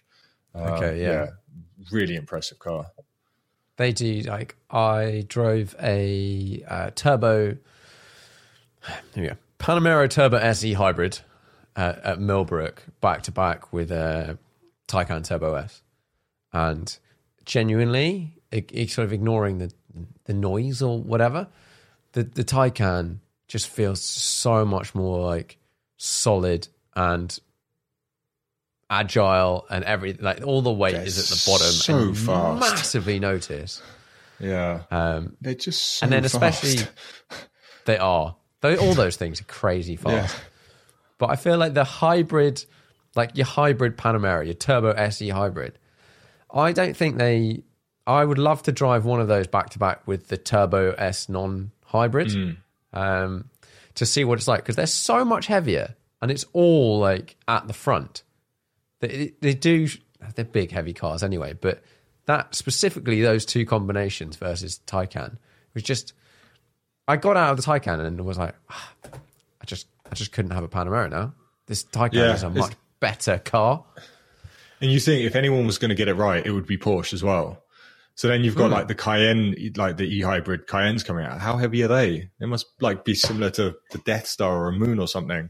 Yeah, Um, yeah, I think hybrids have their place. hybrid is an interesting one. Like, it, Yeah. I think it sort of has its place and it works, but it seems like it, it's a feels like a real compromise. Like, you lose a lot of weight, and if you're driving on the hybrid system, you're not driving a performance car. You're driving a slow sedan, and then it's not a very good electric vehicle at that point. Yeah, it's not very good Whereas in either situation. Yeah, Yeah, but you do get the advantage of for your day to day, you can drive on electricity, and then if you need to do a long journey, like if, if you if you can only have one car, um, or you can only afford one car, there is a, a place for a hybrid if you do need that extended range. Yes. that you it is more difficult with an electric vehicle currently. Yeah, totally. But then if you're driving the Turbo SE hybrid, you you're you're Yeah. it, it, it's just a tax like situation. Yeah, I was going to say, surely that, that's the only reason. That, yeah, they've produced that to lower the average emissions or something along those lines. They can't actually expect Yeah. anyone to buy that. People buy it, but they, it was for the benefit in kind. Like you know, Right, if you run it through yeah. a business, it was much cheaper to get a turbo SE hybrid than it was a Okay, yeah. Panamera 4S. Um, There we go. That's why we see everyone in Taycans now because it's Yeah. much much cheaper. Yeah, Which makes sense. Studded studded tires. I don't. I, Mm-hmm. I don't want to keep it for too much longer, but studded tires versus non-studded tires. It's, it's. I would say it's a slightly irrelevant topic being in the UK, but Absolutely. in a in a sort of winter environment, do many people run studded tires that aren't Sweden, Norway? Mm, Sweden, Norway, Russia, and then some parts of Canada, uh, and Okay, New- yeah. maybe some parts of New Zealand. Uh, but generally, studded it- like in this in the south of Sweden, uh, I believe you can't drive in Stockholm on studded tires, which is why this soft compound friction tire exists. Because studded Hmm. tires, they genuinely do mess up the road surface. Uh, They do offer significant improvement in grip uh, over a friction tire on smooth ice. But now, like on snow, you're probably not seeing any benefit on a studded tire compared to Yeah. the equivalent like Nordic friction tire. Um, and on rough ice, you can have quite similar performance between the two now. So studs. Okay. So the, the places you find smooth ice are the places you really need studded tires in those kind of uh, countries because it's at junctions where a lot of people stop and accelerate, Yeah. and they just kind of they polish the ice over over time. So that's where a studded tire, and that's why those those regions use studded tires. But I'm not even. I don't know if they're illegal in the UK, but they're certainly not appropriate. Uh, and in a lot of Central Europe, they're illegal to use. Yeah, I think I w we were looking at it when we were planning on driving from London to Sweden, like what you can run, and you can't. There's only certain places you can run Yeah, a studded tire. I think you can run them in like northern Germany, but I don't think you could drive from the UK to let's say Stockholm on a studded tire. no, legally. probably not. And you wouldn't get into Um, Stockholm, I don't think, on a studded tire anyway. You I can. You, you, I think you're not allowed, but I've seen a lot of studded tires. Um, Okay, right. but they are awful. One for the road. Um, we had it where we were filming a car next to us, and he slammed on the brakes, and you just see all the sparks, just like go like. Yeah, yeah, that, Oh, that mm, um, yeah. But yeah, and they're definitely dicey. Like on a normal bit of tarmac on studs, like mm, that's not such a good situation. in theory, they should offer a similar performance to a, a Nordic friction tire, which we talked about earlier. But a Nordic friction tire in the dry is absolutely dicey compared to like a, Okay. a Central European winter tire or a all season tire or weather Yeah. tire. So yeah, those it's just the, the the soft compound and the siping that really. Although actually studded tires uh, sometimes have a slightly harder compound than the studless uh, versions, just because obviously they've got a hold in the stud. And Continental invented uh, rubberized stud, which was because noise is one of the other big problems. They're no, they're Okay, super yeah. noisy things, and Conti invented a, a rubberized stud um, that did really well in testing. But when it went to market, they had problems with studs uh, evacuating, so studs falling out uh, during Yeah. use. So they've, I think they've withdrawn that. But there is, there's definitely some improvements that could that could could be coming in the near future um, to help improve stud performance. But like So we've said, the friction winter tires are getting so good now. Uh, Yeah. there's less and less reason to to get a stud. So if I was going to drive from London to northern Sweden, something like that, via somewhere like Stockholm or whatever, in a car with the plan on doing a lot of wintry driving up there and a little bit of ice lake stuff, what's the move? Um, I mean, the ultimate move would be summer tires for Change leaving tyres. the UK, change to all seasons as you get somewhere in Germany, change to winters as you get to Sweden, change to Nordics as you get up top, and then studs for the ice. Uh, I would. Do do you have the ability to change tires? I would probably do what you did before, and that's use a, a Central European winter tire for the majority of the journey, Yeah. and then switch to a studded tire if you have the ability up when you're you're near the ice. Because if Yeah, you're going to yeah. be doing some ice driving, like a, a studded tire is more fun and it does offer better performance. So that would be my Yeah. go-to. Uh, but if you haven't got the ability to change uh, tires, I would try and import a set of Nordic winter tires. Uh, And just run through- them and deal with yeah, it. run them. Yeah. It just yeah, just be a bit careful in the in the dry and wet. Autobahns. Yeah, yeah. Well, the the compound's so soft. A lot of uh, the studless tires are you won't get much more than the H-rated tire, so you can't do more than like 100 miles an hour on them anyway. Oh, So they're so soft they Yeah. just they'll heat out and die. So yeah, you've got to be extra careful on the autobahns. Yeah. Or I was amazed at how fast you get used. Like we, uh, we when we drove the first time, it was like Stockholm up, and you have the. We were started on just wet roads. Then we had the half half. That's the first time you experience that. That is properly crap. Like Yeah. chunks of like half the roads ice and half tarmac. Super Yeah. sketchy. because you've got to And you stare get- at your line so intently. Yeah. You've just got to be like, because I know if I go offline at this speed, I'm in the snow, and like you've Yeah. got a real focus or drive so slowly. Yeah, yeah. But then once you get onto snow and snow and ice, how quickly you acclimatize to just like, yeah, Yeah. 60 miles an hour down this country road seems all right. The only problem, like you said, is T junctions and things like that Yeah. slowing down. But it's it's crazy how quickly you can adapt to just driving normal speeds. you understand why there's so many good Swedish and Finnish rally drivers because you're Yeah. like you'll be thinking what you're flying down this country lane on compacted snow and ice, and some old lady in a Corsa will come right up behind Yeah. you and sit on your rear bumper. You're like, oh, so I'm not going as quickly as I thought. Yeah, it's, it's nuts Yeah, what yeah, people who have grown up in that environment can just do like naturally. Uh, and they do some you see people do like all the like rally drivers that are around there and whatever watching them drive and it's it's always it's like watching them drive home from the track. Everyone drives like an absolute fruit loop around there just like sending it backwards into corners like tuck, tucking the nose into the snowbank. I'm like mate what is going on Yeah, I think might, people getting a bit too excited or showing off in big groups. yeah i think it's an element of that. Yeah. But, um, some serious some serious skills even in the like the 15 year olds we met. Like i think someone had an audi quattro that was it was on like possibly even on summer tires. And we were up in a, a like a ski resort and they had a road that went up to it. And he was just like fully fully committed the entire time it was like fair play do, car, do cars ever get damaged on these trips? So it sounds like a recipe Yes. for for some. Yes. pretty- and it snow's generally soft, but it, you, if you're going It's far though. enough, you generally hit hard stuff. Especially if the is that's bad, one of the conundrums of running. If you start to run studs and more grip, you but start to go further. faster, Yeah, yeah. and then you go off bigger. Um, Yeah. Lots of Porsche. If you've got a GT Porsche product, the front splitter when it goes into snow, like rips itself apart because it's like Oh. Yeah. angled down.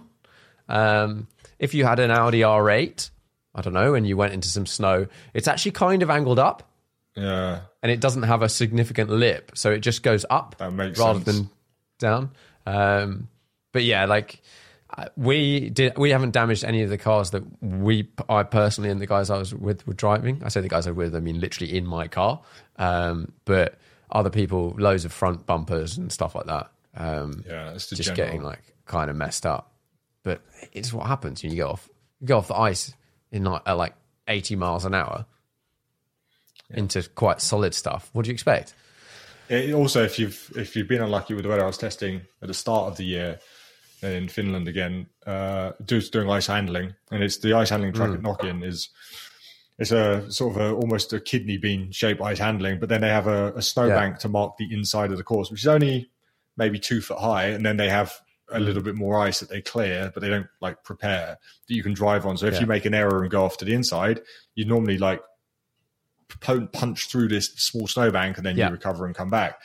But it'd been some like unusually hot weather and no snowfall, so there's all this little snowbank had like melted, refroze, melted, refroze over the course of like a week. Yeah. And I made a small mistake. I was like, oh shit, I'm understeering off. So I'm like, instead of trying to like graze the bank, I'm just going to go straight through it, straightened up. And it was solid ice. So I just jumped over this bank. And unfortunately, I like, I, it's the first test car I think I've, I've damaged testing. I just cracked the bumper where it uh, like hit, like sort of buckled on this solid ice and then lifted the car up and over. And a lot of the cars we use are rental cars as well. So you have to go back to Europcar and explain why there's a, a cracked bumper. Uh, to be fair, they usually Yeah, know just went off the. Yeah, yeah, Yeah. I don't, don't know what happened. Went- went off the road.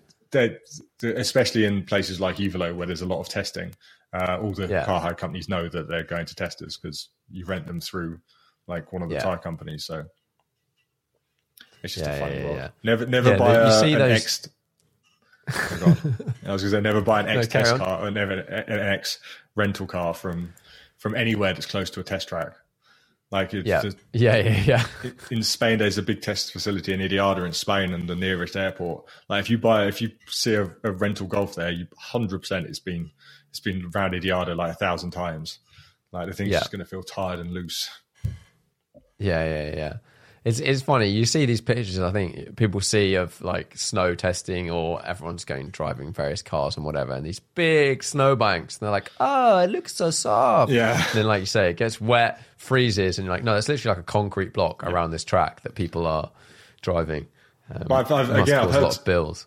I've heard stories of like cars literally punching like a Looney Tunes style like hole it snows in a like a particularly tall snowbank where they've gone in so hard they've come, like gone in so fast they've come out the other side. The car's been fine.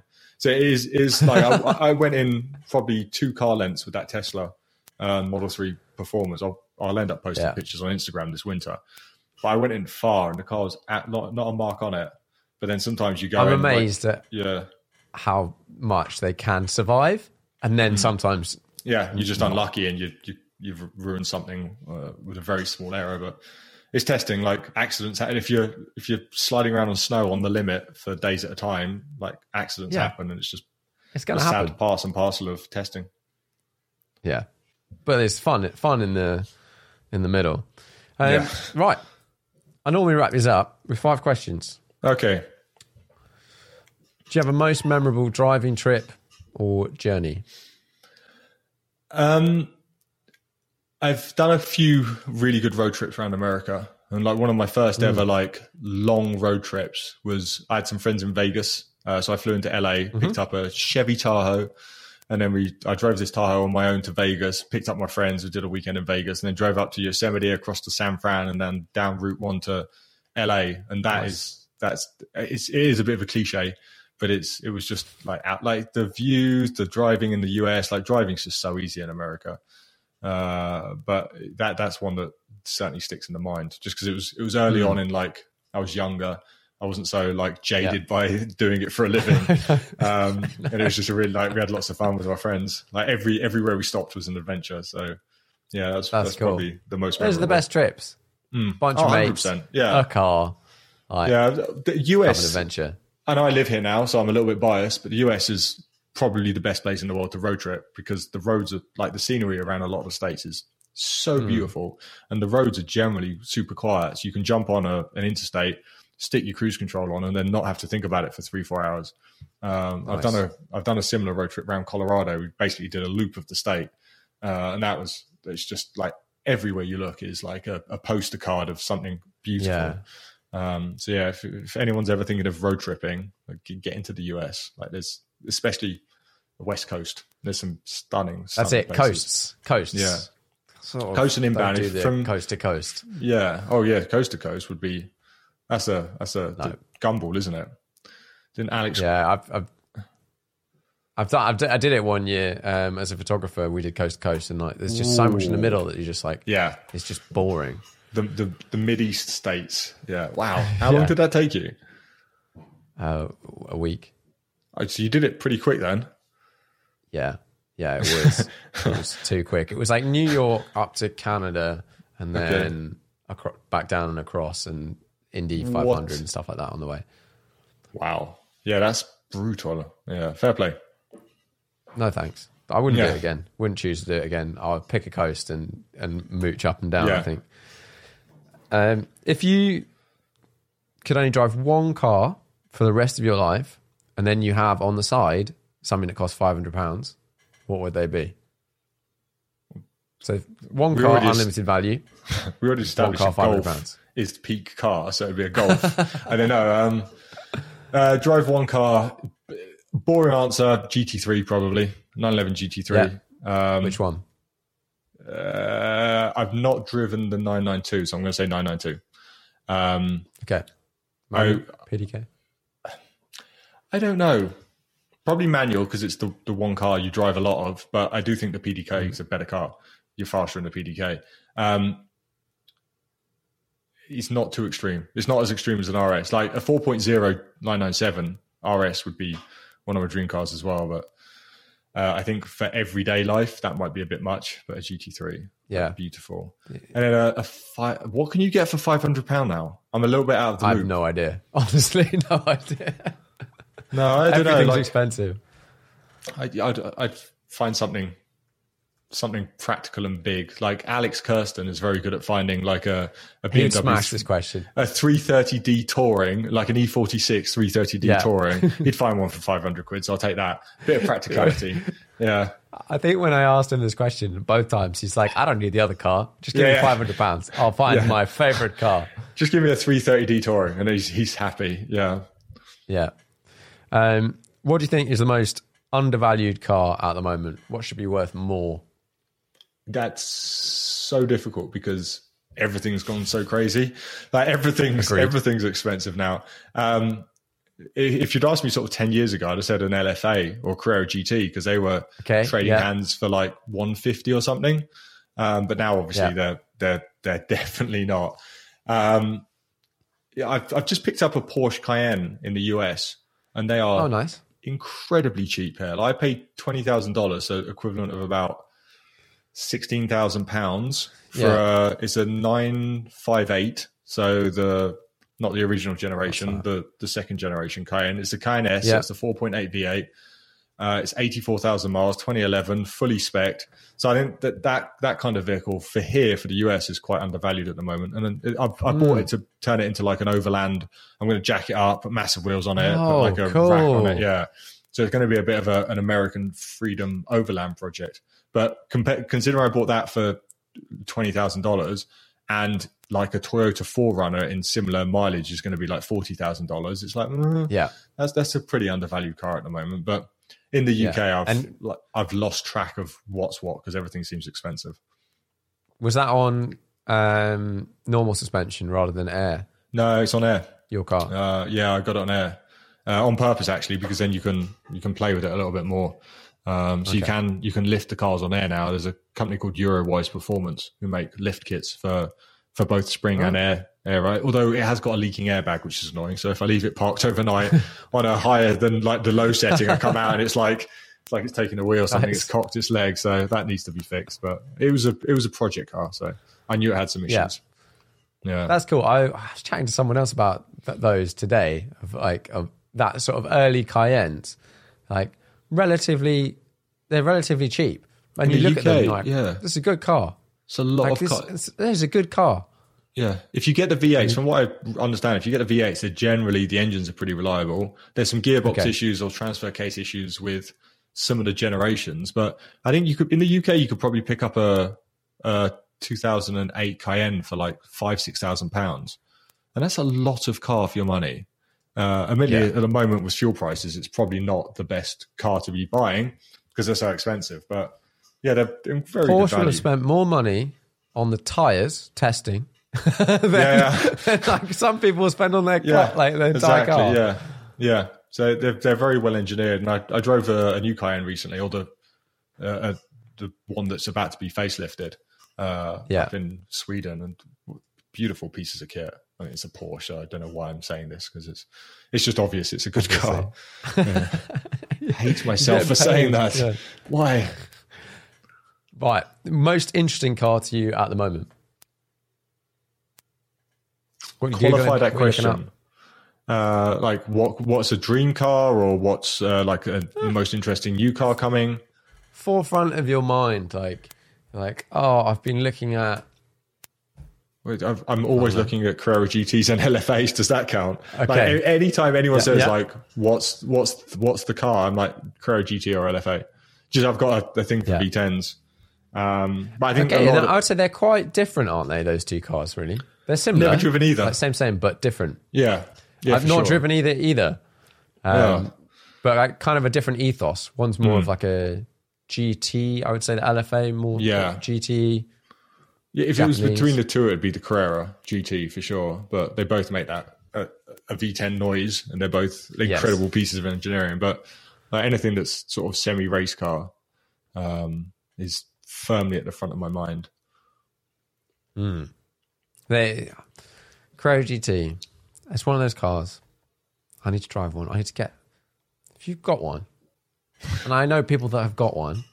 Get, get hold of one. Tom. I don't actually don't know one. Let me, let me. Yeah. he, he ain't gonna let me drive No, it. He doesn't yeah. drive it. True, yeah.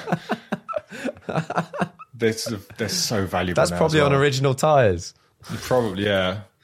Yeah, I did speak to him actually doing a video with it to because Michelin uh, put, rehomologated a set of tires uh, for Okay, the Carrera. GT. I think it was a set of Cup twos um, that really improved the dynamics of the car. We did we spoke Hmm. briefly about doing something with that, but it never came out of it. And then I think he's realised it's so valuable now. Like, I would never drive a going- Carrera GT round track. Like I'd be terrified. Yeah. Not just because of the value, but if you if you write off a Carrera GT, that's a that's one of very few cars that's never coming back. Like you you I just feel bad for the scene. Like you've written Is off it one right of- offable now I, I mean if, with the current values? Maybe not. offable if you crash it hard enough. I mean, if you try hard yeah. enough. yeah. Yeah. I would drive someone's Carrera GT round track if they let me. Okay. I'd give it a go. You're a braver man I would be careful and sensible, Yeah. but like, you know, I could drive it at 30 miles an hour. True, true, yeah. So you'd start with that. You'd be like, I'll drive it at 30 miles an hour. And But like, I wouldn't. That's the thing. I know myself. It's like one of the reasons I've never really pushed myself to go lap the Nurburgring because you'd be like, "Oh, be sensible. It's fine." And then three Yeah. corners in, you're flat out sideways, and then five corners in, you're on your roof. yeah, yeah. I could see that happening. I've never, I've never driven the Nürburgring, and that is part. There is part of that because I also know I've done a lot of like sim laps, and that's Yeah. not the same thing.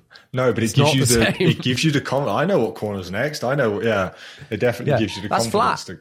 To, yeah, it's definitely flat in that made up car in Gran Turismo. Yeah, exactly. That we're hoping the modelling is correct. Yes. yeah, and the tire Michelin, uh, the tire, uh, they did some tire modeling with uh, Sony for Gran Turismo Seven, which is quite interesting. Hmm. They're the official tire supplier. I don't know how deep it went, but um, it's a bit of So trivia. I've so I've been playing it, and I've noticed, and I, I I probably should go back and try some other some of the early ones to notice the difference. But I feel like there is now a significant difference, and it might have been only old ones between the sort of sporty road tires and the slick tires. Like that, the way they handle is much more representative of what a slick and how, Awesome. let's say, it starts to slide. If you do the race, the like race, put a set of the slicky tires on any road car, they get significantly more edgy, like significantly more, Good. which is good. Yeah, yeah, that means uh, Um, maybe the Michelin influence has helped along the way. I've Yeah. had no like official only- data about the, the partnership. I just know there is Yeah, a partnership yeah. now. The only thing which I was disappointed at, and I'm eternally disappointed by sim racing games, is they they model the wet, and they've started modeling like changeable wet now, but wet sim driving is not the same as wet track because they don't model uh, the smooth surface and tire tread when that gets wet. So the, The racing slick line is not slippy. But is there? I, I'm not. I'm not massive into sim racing. It's something I keep meaning to pick up. But is is wouldn't the counter argument be that Gran Turismo is actually more an arcade sim, and like rFactor and iRacing, they do model None, uh, none of the sims model really? a wet a, a wet line. a greasy They all line. just lower the they just lower the grip. Interesting. So you would always race the racing line in a sim. Which if Yeah, you do that in real life, you are so far off the track. It's not even Yeah. funny. Yeah, yeah. You need the, sort of the karting wet line where you're just like you're chopping over. Yeah. Like you're, you're Exactly. as far away from the racing line as you can possibly be. Yeah, Yeah, like, it's exactly. incredible the difference it can make as well. Yeah, and I think that would be. I want to be able to practice that in a game, Yeah. and then bring it, and then just like bring that back to real life, where it's So like what, you can only what's your sim real life. setup? I assume you have a decent sim setup then. Mine's it's evolved a lot in the last two years. So it's gone from just uh, um, I can't remember what wheel I had, I, a wheel and pedals with the PlayStation. Uh, now I've got a PC and I've got a Fanatec uh, DD Pro, their new sort of like low end direct drive wheel. Yeah, the cube thing. with like a, a, a fancy set wheel, yeah, and then uh, their V3 pedals and a big um, nice, yeah. wrap around. I've got one wrap around sort of screen. Oh, is it one of like the. Samsung's 49 inch ultra wides? Um, Mine is a is a it's like a Dell Alienware one.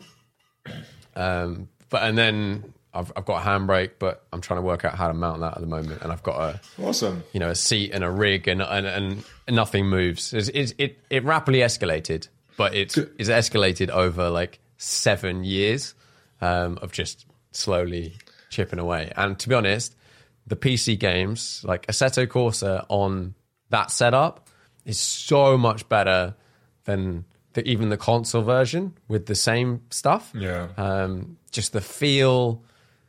Even now playing Gran Turismo 7, I have to run a slightly different. Um, the actual wheel I have to run is different because it has to be PlayStation compatible. Okay, But- yeah, of course. It feels like it feels like an arcade.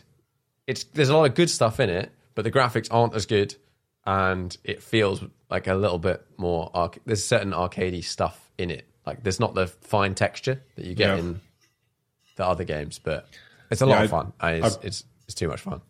I built myself a a big editing. I called it an editing rig, so it was a work expense, but it was a like a RTX thirty ninety, um, and it's, Hmm. Yeah. it's shipping over from the UK now. So when that arrives, I'll be getting a.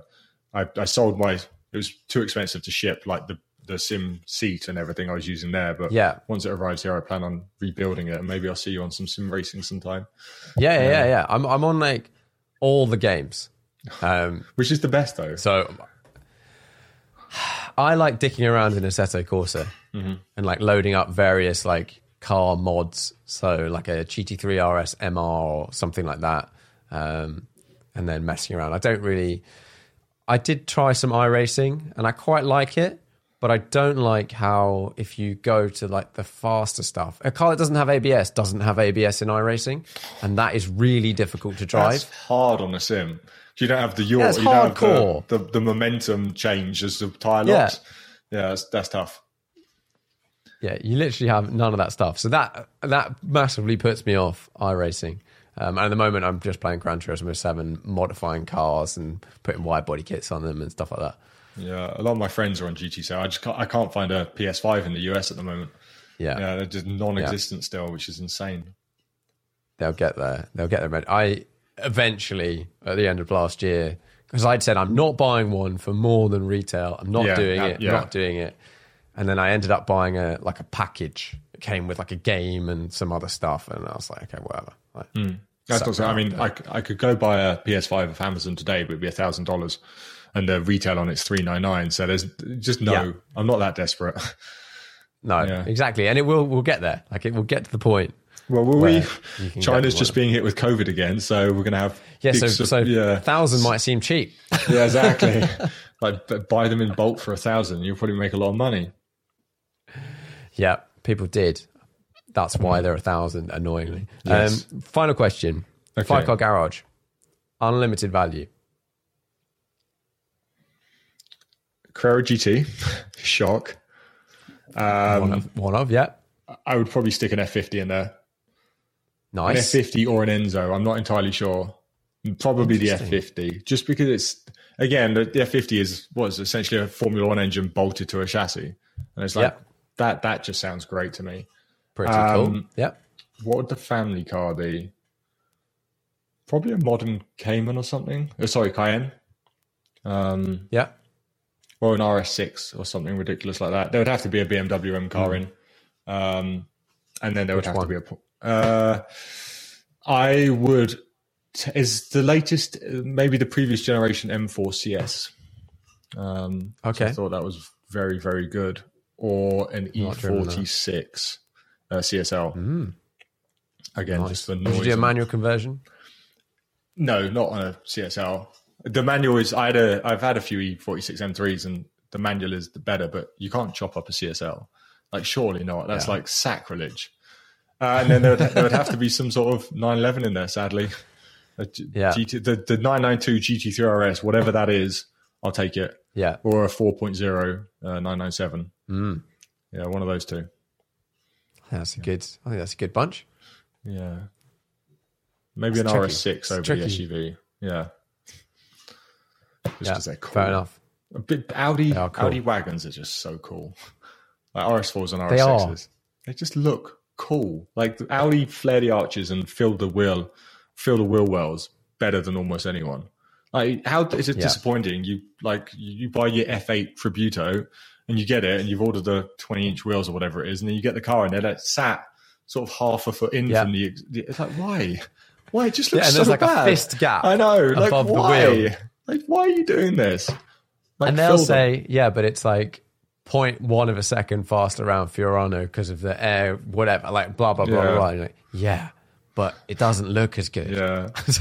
And, like, no one else is testing around Fiorano, so it, like it's a useless metric for us. It's not like you're getting Yeah. competitive testing there. So yeah, just just make it look good. Just fill the arches. Yeah. Like lower it, Yeah. widen it a little bit. They, BMWs, they put this weird lip on them. On their, what was it, M2 competition had it. The little Uh, plastic black lip thing. The little plastic black lip. Not sure. What is that about? Don't know. Weird was- looking thing. I was wondering if it's because there isn't there an EU legislation that says you're not any part of the wheel is not allowed to protrude past the outermost part of the bodywork. So you can't have. That's probably what it is. But I'm just wondering if it's to do with that, or whether it's an airflow thing, or whether it's a paint protection thing, or like, I don't know. I think it's to do with that regulation of the, okay. the wheel tire, and therefore, if they want to run the offset and whatever that they want to run, they have to put this tiny little lip on it. And I think you can just take it off. I think you can Oh, like really? pull it off. That's nice. I mean, Um, you, then you see the stance boys with their because it's the tire, isn't it? That's how the stance boys get away with it legally because it's only because they stretch the tire so bad. I think it's only the wheel that's past the bodywork. The tire is technically inside the bodywork, so it's Okay. it's allowable. I, I might be wrong on that. I don't. I'm not a big stance person, but I think that's the kind of workaround they go for. Which is Do they pass MOTs in those things? I think Is that, so. is that I, because they of how do like what it- yeah, because of how the legislation's worded, I think it's a bit of a, a loophole. Um, turn up on you know bagged Yeah, yeah, yeah. down? But I mean, whatever floats your boat. I mean, it's people who are enthusiastic enough. about cars, so like, I'm not saying anything negative about it. I Like- think they. like, they're I enjoying. think they look cool stationary. yeah. to an extent. Like I, they can get a bit ridiculous, but Yeah. I remember being in a petrol station and someone with an S3 drove in, and then it he parked up and it went hmm. and like knocked down. I was like, you know what? And it wasn't it wasn't like ridiculous or Yeah. anything. I was like, that's kind of, that's kind of cool. yeah, yeah, not practical, I wouldn't do but it, kind of cool. yeah, each to their own. Yeah. I've got nothing Yeah, against it. I think if you're enjoying cars, You're going the other way. yeah, You're going lifted. yeah, yeah. As I'm, I'm jacking up. Uh, I actually can I, I, I want to remove one car for a BMW 507. I don't know if you know the 507. 507. So it's from the is that? 60s. It's a two-seater convertible, sporty-looking car, but it's it's the most beautiful BMW ever made and Oh, one wow. of the most beautiful cars ever made. And I just think they're so cool. Like it's nothing you'd expect from BMW. And I think oh, I think I've got an E24 uh, 635 CSI, so I love my old BMWs. Uh, Hmm. But that that 507 is yeah, BMW made that. What happened? How have you got a two series active Tourer from that company? Like why? Yeah, fair enough. Right. Thanks very much. Oh, thank you for coming on the podcast. Sorry, it's taken me so long to chat. to to get on this. It's uh, obviously moving countries and then being backwards and forwards to Europe, Yeah, traveling, that's testing has, has been tricky. But yeah, thank you very much for having me on.